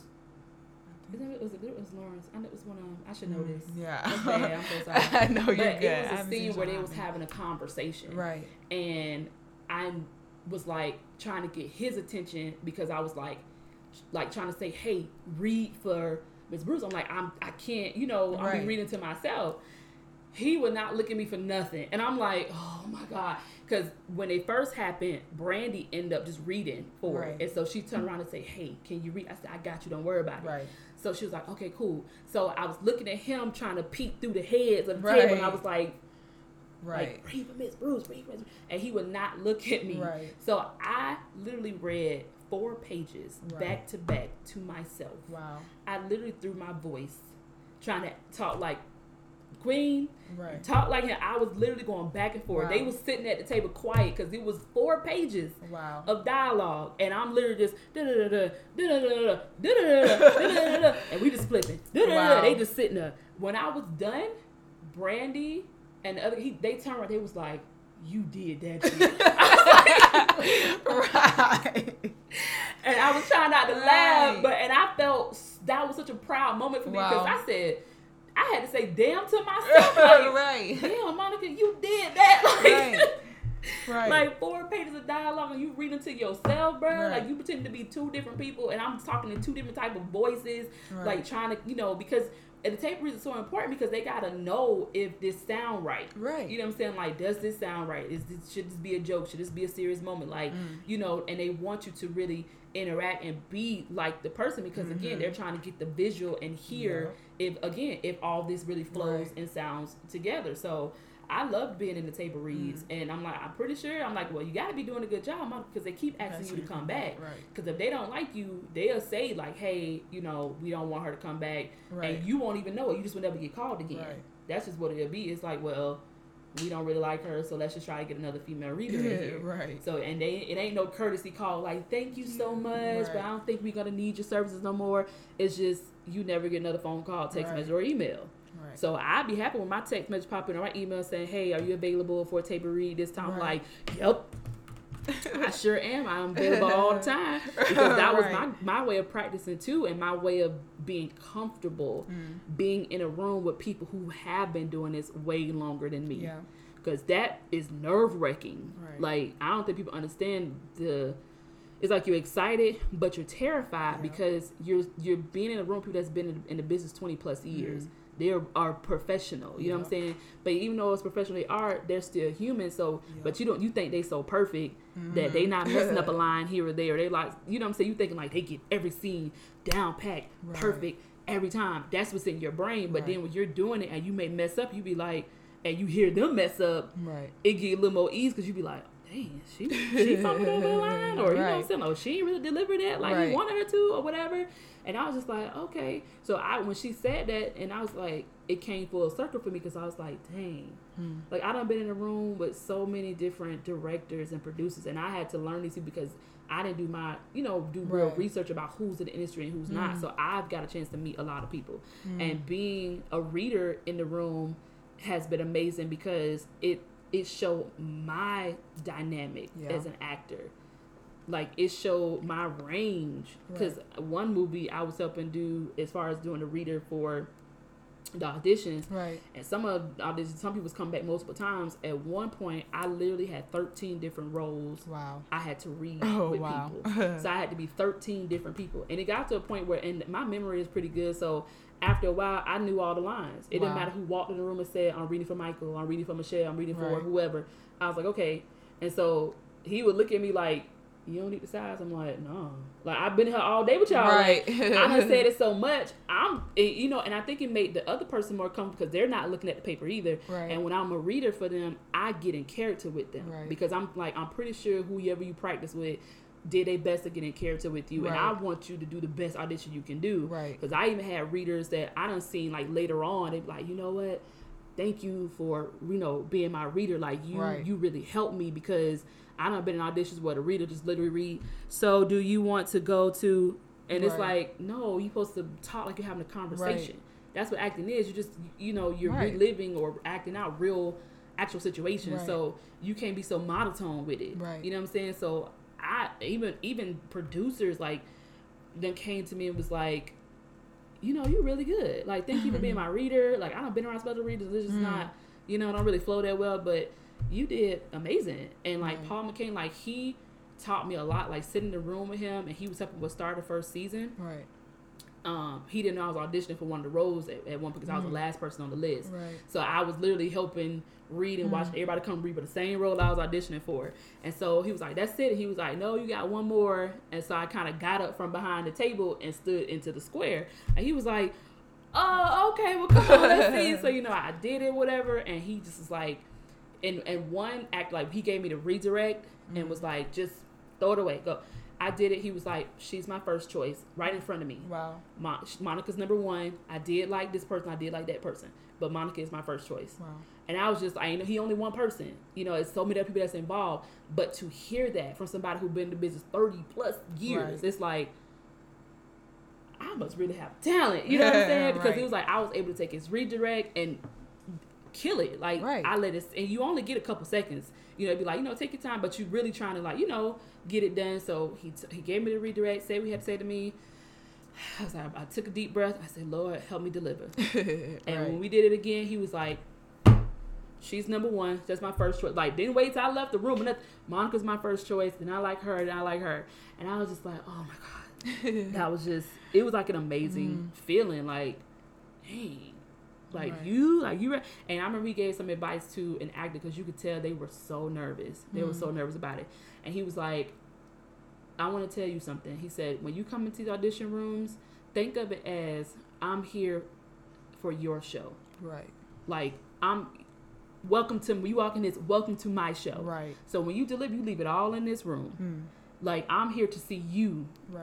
You want my time? This is my time. And so when he was talking to them, and when they calmed down and redid it, they did an awesome job. And he was ended up being picked for, you know, one of the choices. And I was like, see, I said, because you, it's, this job is not easy. Like, acting is not easy at all. It's so nerve wracking, and it can tear you down. Because I remember going to one of my first auditions, and she chewed me alive, and if I was still the same person, I would have quit. Okay, because she was just like, first of all, don't ever do this, and don't do that, and don't do this, and I'm just sitting there like, and I hadn't had a lot of practice with auditioning. I was just getting started, so when she said all that to me, I felt defeated a little bit, but I was like, I ain't giving up though. I just know I got a lot more to learn, and I think by being a reader a lot, it helped me become more comfortable So when I am doing an audition, I feel, you know, a little more at ease. Right. And mostly stuff is on tape, so you ain't really seeing them unless they have you have a callback, and then that's when you mostly seeing them in person. Yeah. And like the only other person that I've seen besides the, you know, my family I always audition for, right, was Raymond Drummer. That's Tyler Perry, Cassidy. Like she mostly works with Tyler Perry, and I kept wondering like, when am I gonna ever get a chance to audition for this man? Like, right. I want to be in an audition, you know, a Tyler Perry production so bad. Right. And so for the show Sisters he has now, right, I was auditioning for, I think at that time her name was Michelle. I know her name is, I think it's Danielle now on the show. So I auditioned for her. I ended up getting a callback. But I think it was probably around the time they really was trying to choose right, because it was like, you know, you didn't have to do no lines and like that. I think they just wanted to see you and your personality or whatever. So when I walked in the room, there was a bunch of girls in there. But I could kind of pick and see who was there for the same role I was because of our bodies, how we looked. And so I was like, okay, yeah, she must be here for Michelle too. But I said, no, I'm not going to get psyched out. Right. I don't know these girls. And, you know, I'm just going to focus on what I do. Right. They call us about 4 or 5 of us at a time. And we're standing outside this one door. But you can literally hear what's going on. Right. So they basically had us slate. And slate is like, you just say like your name, your height, the agency you're with, if you have an agency, and the character that you're being considered for. So I hear the first girl go in. I hear the next girl go in. Then she called my name. So we walked in there. It wasn't a room, not even as big as this kitchen. Wow. So I was like, so what? Like, you know, what are we really doing? So she said, I just need to, you know, have you slate and do a full, you know, up and down of your body and take a picture of you. I said, okay. So I put my stuff down. I was like, hi, my name is Monica Monet. I'm 5'5", I'm being considered for Roland Michelle. And she did hold camera up and down and got my full body. And she says, okay, thank you. Right. So I was like, you know, thank you. I'm reaching out to pick up my umbrella, my purse. All of a sudden she says, you did real good in your audition tape. And she thinks for a second, she starts laughing. And then her assistant was like, yeah, you really did do a good job. They was like, you definitely still being considered. I'm in shock because I'm like, you remembered my tape? Like, you know what I'm saying? Because I'm like, okay, I've been waiting to audition for you for the longest, and I didn't get to do it in person. I did it, you know, just an audition tape. Right. And I was like, but the fact that you remember my tape, and you just like, she's like, yeah, you definitely still be considered. And she was laughing like my tape was like replaying in her head. Right.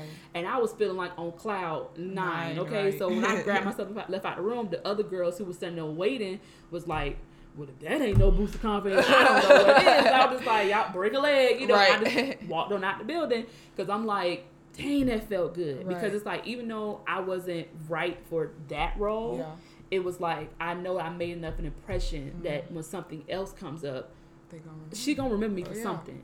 You know what I'm saying? I'm gonna ring a bell. Like, even if she's scrolling through the pictures on Actress Access and she's like, I remember her. Right. Like, I want to see her do this. You know what I'm saying? So it's like, I appreciate it because I kept saying like, when am I gonna get the chance to audition for Tyler Perry production?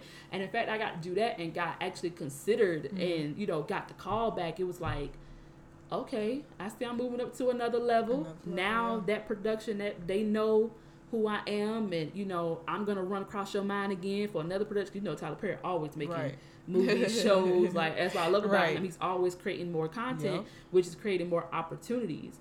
And I'm like, that was a blessing. And I ain't gonna lie, like, they really gave me, like, I was patting myself on the back because I was like, Raven Drummer, like, she remembered who I was from my tape. Like, that's crazy. Did the tape, and I think it was really a week or 2 weeks later, I think, honestly, before anybody got called back because they were shooting the promo 3 days later. So that's why I said they was really coming down to the wire, picking who they wanted, because the promo shoot was that Thursday or something like that.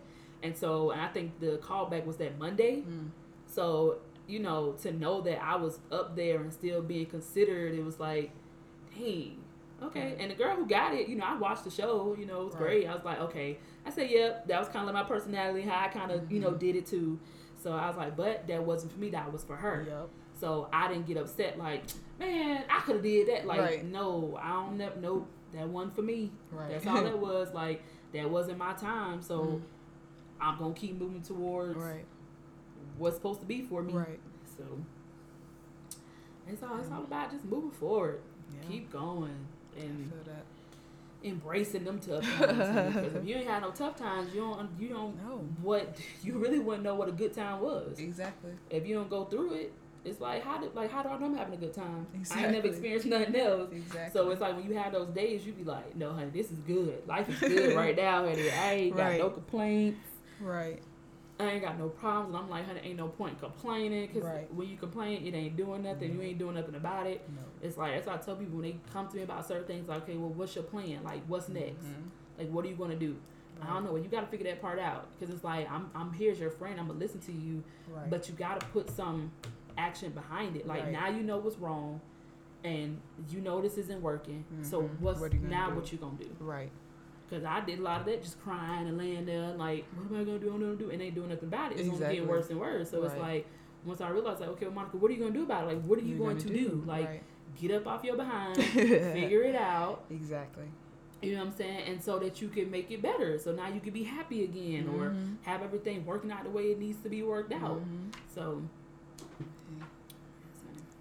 just going with the flow of things. I feel that. Honey, literally take it day by day. By day. I know. I don't expect nothing. No. At this point, me either. I'm like, I'm just going with the flow. Don't know where I'm meant to be.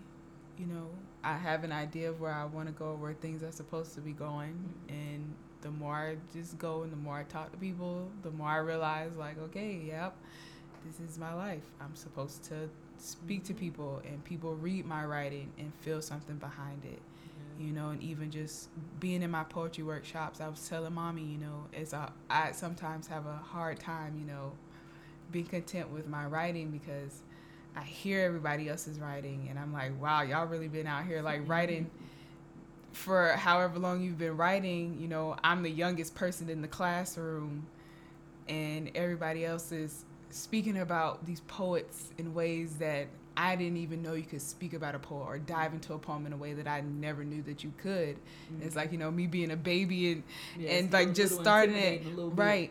So it's like, you know, when people critique my poetry, you know, of course I'm all ears. I'm like, any criticism I take, you know, and I'm like, yes, this could definitely be changed, you know. But when they do, and I hear my professor say, wow, this is a good poem, and this is coming from people that are well known in poetry and have published so many books and are going to conferences and are, you know, part of the Poetry Foundation. It's like, okay, all right, okay, I'm gonna be all right. I'm doing something, you know. And just hearing the criticisms, you know, the word that always gets thrown around for me is your colloquialisms. Mm-hmm. Like, you know, your colloquialisms when you in your poetry, you know, it bothers me some, but, you know, it fits for this poem. And basically that's just, you know, because I guess I just write in a way that I speak. It's slang. Mm-hmm. I'm not slang, but, you know, just in a normal speaking voice. You know, you're not using big words or trying to use so many metaphors to describe this one thing. So it's very straightforward a lot of times. So people, like, they read that, and for them they're like, I like this, but, you know, maybe use stronger language. And so that gets me, because, like, you know, I'm not trying to write it like that. You know, I know my writing style at this point, and it just felt really good to be in a workshop where my professor was like, you know, simple is okay. You know, sometimes it's all right to be straightforward. You don't have to always, you know, have all these things hidden. You know, it's okay. And I was like, thank you, because that's coming from somebody that really has a true appreciation for poetry. Yeah. And people really take your word, and they just, like, your validation. Right. Like, this man is a god, basically, in poetry. So it felt good to hear that from somebody. So, you know, I'm just like you, just going day by day. And at this point, I'm like, you know, I'm meant to be where I'm meant to be. I'm going into my last professor, and then I'm going to cycle back to the first one I did, and we just going to go from there, you know. That writing ain't no joke, honey, because we struggling now with, we always, y'all telling, not showing, you telling, not showing, and we like, oh my God, as soon as we think we got it, like, I think we got it. Right. We got this chapter. And then when we submit it, it's like, it was better, but you still showing, not telling. And then we get these examples, and we're reading, and it's like, okay, but I thought we was on point. And it's like, one chapter, we'll nail it. Right. And then the next chapter is like, oh crap. Right. So, yeah. And it's hard not to get frustrated because she's y'all don't get frustrated with me. Y'all don't get mad at me. They probably want to cuss me out. But I'm going to tell you, it ain't right. It ain't right. And I'm like, yeah, you right. Because I think we just kind of get annoyed because it's like we're reading the examples. We're trying to, you know, add more movement and do this and do that and the third. And I can't lie. The book is coming out way better than when we first wrote it. You know what I'm saying? It's like, dang. Like, the first stuff that we wrote, we thought it was good. But now that we've had this help with literacy consulting, it's like, okay, this is so much better. Like, this is commercial. Like, anybody, everybody can read it. And we had a hard... We did a lot of using big words and all these metaphors and all this stuff. Like, instead of just saying... It's dark outside. It's the midnight storm. Like, you know, we doing so much and we trying to, like, really get you to paint the picture. She's like, that's what I'm saying. You're telling and not showing. Right. You know what I'm saying? Like, if somebody is mad, don't just say they mad. Right. Do some movement. Right. Hit a hand on the counter or do something like that. And so when she, like, Chad will go through and do the first edits and she'll send it to me. Then I go through it and read it. I'm like, well, Chad, I think we should change this. And that's add movement right here. Like, we work really well as a team because... Sometimes, like, you know, she's a stay-at-home mom and, you know, she's pregnant again and it's like, it's a beautiful thing and I'm doing so many things, so it works that if I can't get to it, she on top of it. Right. But she always makes sure I know what's going on. And then I'm like, okay, I can sit down and open the email. Like, okay, let me read through real quick. Let me go through if I see anything. Okay, yeah, let's change this. I think we should reword that. You know what I'm saying? And then I send it back to her and she like, I just made the corrections. Like, you know, that's how we've been doing it where she goes in first. She puts, you know, rewrites and do the edits that, you know, the notes that they given us. Then I get it. I go through it, change whatever needs to get changed, add whatever needs to get added. And then it's like we send it off to our editors. And then, you know, we have a conference call literally every Saturday to talk about the chapters. Right. So it's like it's been kind of frustrating because it's like we trying to grasp this whole showing and not telling. And when we do describe a character, making sure you can get a good visual. That's why I did go ahead and, like, we researched different people and kind of use people as the characters of our book. Yep. So, and, you know, we posted. So it's like when you're reading, you get, like, a real visual of who I was talking about. Because that's Ramona. That's Dana. That's, you know, April. And that's Max. That's this. That's that. So it's like, okay, you can kind of see their face in your head as you're reading. So, I mean, it's been a process. It's been a little frustrating, but it's a great process. And I'm like, just imagine we do grasp all this. Book 2 is not going to be that hard. No. It's not, because we're going to already know about writing in the first person and adding this and taking that out and not doing too much of this and, you know, keeping this a mystery. You know what I'm saying? So I said, it's just, we just paying the dues right now. I said, because this is our first book and the book world is so different. I said, we're coming from script writing. We're script writers. That's what we do.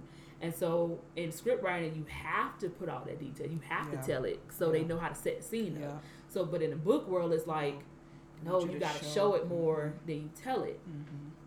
And so that's been like, honestly, that's been like the major, because it wasn't that hard, because the whole book's written in third person. Mm-hmm. Now we turn into the whole book's written in first person. So that part wasn't hard. Right. You know, adding movement's not that hard, but it's just like still trying to show what's going on instead of telling the whole time. It's like, or we giving too much information where it's like, no, that could be broken up into throughout the book. Because you said it all right there. And I get it. It's like, if you said it all in this one chapter, what I got to look forward to? You got to, you know, keep building and building and building it up.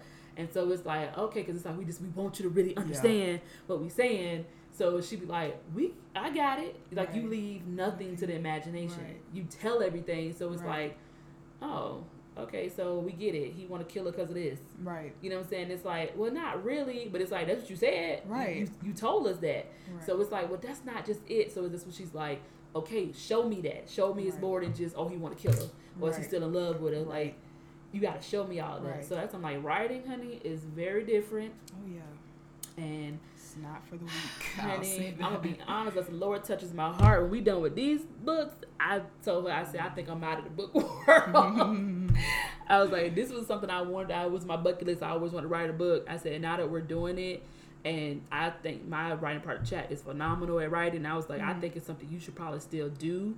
I'm like, because you are dope. And the people working with their book writers trying to turn into script writers. Right. And I was like, you'll be perfect addition to help them because you know you're a script writer turned into a book writer. So she was like, yeah, I know. She's like, I think I'm like you. I think after we do this series, it's like I think I'm maybe done. And I was shocked in here because I'm like, but Chad, like you so dope with a pen. You know what I'm saying? Because I told her my concern was I didn't want to make you feel like I was doing double work. Like if I'm writing something and then you get it and have to change everything, that's double work for you. And she's like, I don't look at it as being double work. Like you know, we in this together. And I'm like, I said that was just my fear. But then when I write and do stuff, it you know, she may add her stuff to it, but it's okay, you know. And I had to get more confidence in my ability to write, because I was like, okay, I'm feeling like, I'm like, am I really a part of this? Am I doing enough? You know, and I always be like, girl, I was going to say, I appreciate you, because she was the one doing all the research, most of the research when it came to, like, trying to find a publishing company and agents and all this stuff. Like, it literally took us a whole year before we even got to the process of editing. Like, we learned that it is a true process. Like, we understand people be like, yeah, I wrote that book about 2 years ago. It took 2.5 years before I was able to get it out. And I'm like, because around this time last year, we was about to be, I think we started the book, writing the book in October of 2018. We finished February of 2019.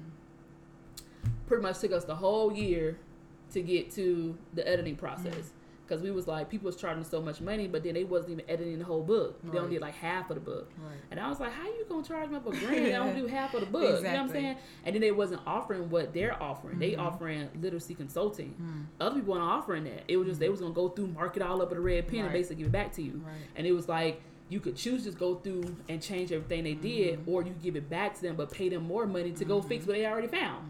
And I was just like, is this really the process? And I just started kind of talking to people, putting it out there like, hey, I need help with this, because this I don't understand the book world, and my boss ended up knowing authors, and this is what they do. They live off their book sales and all that. And she got me in touch with, her name is Tamika, and got in touch with her, and we had a phone consultation about like what's the best thing for self-publishing versus going to publish a company. And then I reached out to her. I said, Miss Tamika, I need help. Like, we trying to find a good editor. They're saying this and the third. I'm like, is that right? She like, no. I'll get you in touch with my editing team and this and that. And that's how it happened. And I was just like, oh, thank God. But it took us almost a whole year to get to that point. And it's like, they was like, now we do offer, you know, literacy consulting, where we go chapter by chapter, basically line by line, and we fix everything. Now she said we can do a ghostwriter, that was like $4,000, or you can do literacy consulting, like $300 a month. And I was like, well, we don't want nobody the ghostwriter. Like, we want to write this book. So they was like, we really want y'all to. Like, they ain't want us to do the ghostwriting anyway. So they, you know, and they awesome. Like, we're on the phone with them 45 minutes every Saturday, but we have to get them, we try to get them at least 2 to 3 chapters so they can go through, and then we can go and fix what they, you know, they found, or change some stuff around, and then we resubmitting them chapters plus new chapters. So it's like, and the fact they get all that stuff done and ready for us, and notes and all that stuff done for us, we like, okay, like, we're getting our money's worth. You know what I'm saying? So we don't feel like we're being cheated or railroaded. Like, it's just, once we grasp this concept of showing and not telling, it'll be great. So I'm excited about that coming out. Ramona is going to be great. Like, it's going to be something else I can mark off my checklist. I just said right now, I think this will probably be on the books that I write, because it's supposed to be a trilogy. So I'm like, after these 3 books, I think I'll probably just say, well, I conquered that. And I check that off my list, and I'll continue with my Pretty Girl brand and, you know, my acting. But, you know, when it comes to the book world, I'm excited to write the book, but I just don't see myself as being like this big, huge author in the book world. But I can say that now, but I don't know what's going to happen in my life, because this book really takes off, and everybody like, no, like, when y'all coming out with another one? Like, Ramona's done, so what's next? You know what I'm saying? Like, the people want it. We have to, the people want the book, so it looks like we got to come up with a whole nother book, because people want it, because they're enjoying our writing. So I mean, if that's the case, then yes, I see us both like, okay, the people want another series, we're gonna get them another series. So it's a lot in store. Oh yeah, well, I'm excited for you, sis. Thanks. Everything is. Thank you, cause you know, it's a little stressful, but you know, at the end of the day, we meant for greatness. That's all I'm gonna say. We meant for greatness, and that's that. I don't care what anybody got to say about that. I know we meant for greatness. Yes, I believe it too. Somebody tell me different. What? But yeah. I don't even know how long we've been talking. It's been a it's been a hot minute. Right. Oh my God, this is gonna be my longest episode. But you know, guys, as I always end off with a question and a quote. And today's question is, what do you hope to bring into 2020? You know, and or, you know, even what do you want to leave behind in 2019, you know? All within the same thing. As always, you guys know that you can check out the Instagram page at Pretty Thoughts PC. And always you can answer the question under the post. I'm going to have my sister's nail line tagged and, you know, in the same post. So you guys can go and follow her. And, you know, if you want some press on nails, go ahead and get you some. And they're not cheaply made. No. They're not flimsy. I know some in the stores be a little really thin and barely sticking on, but you know, that's not the case of mine. Right. So.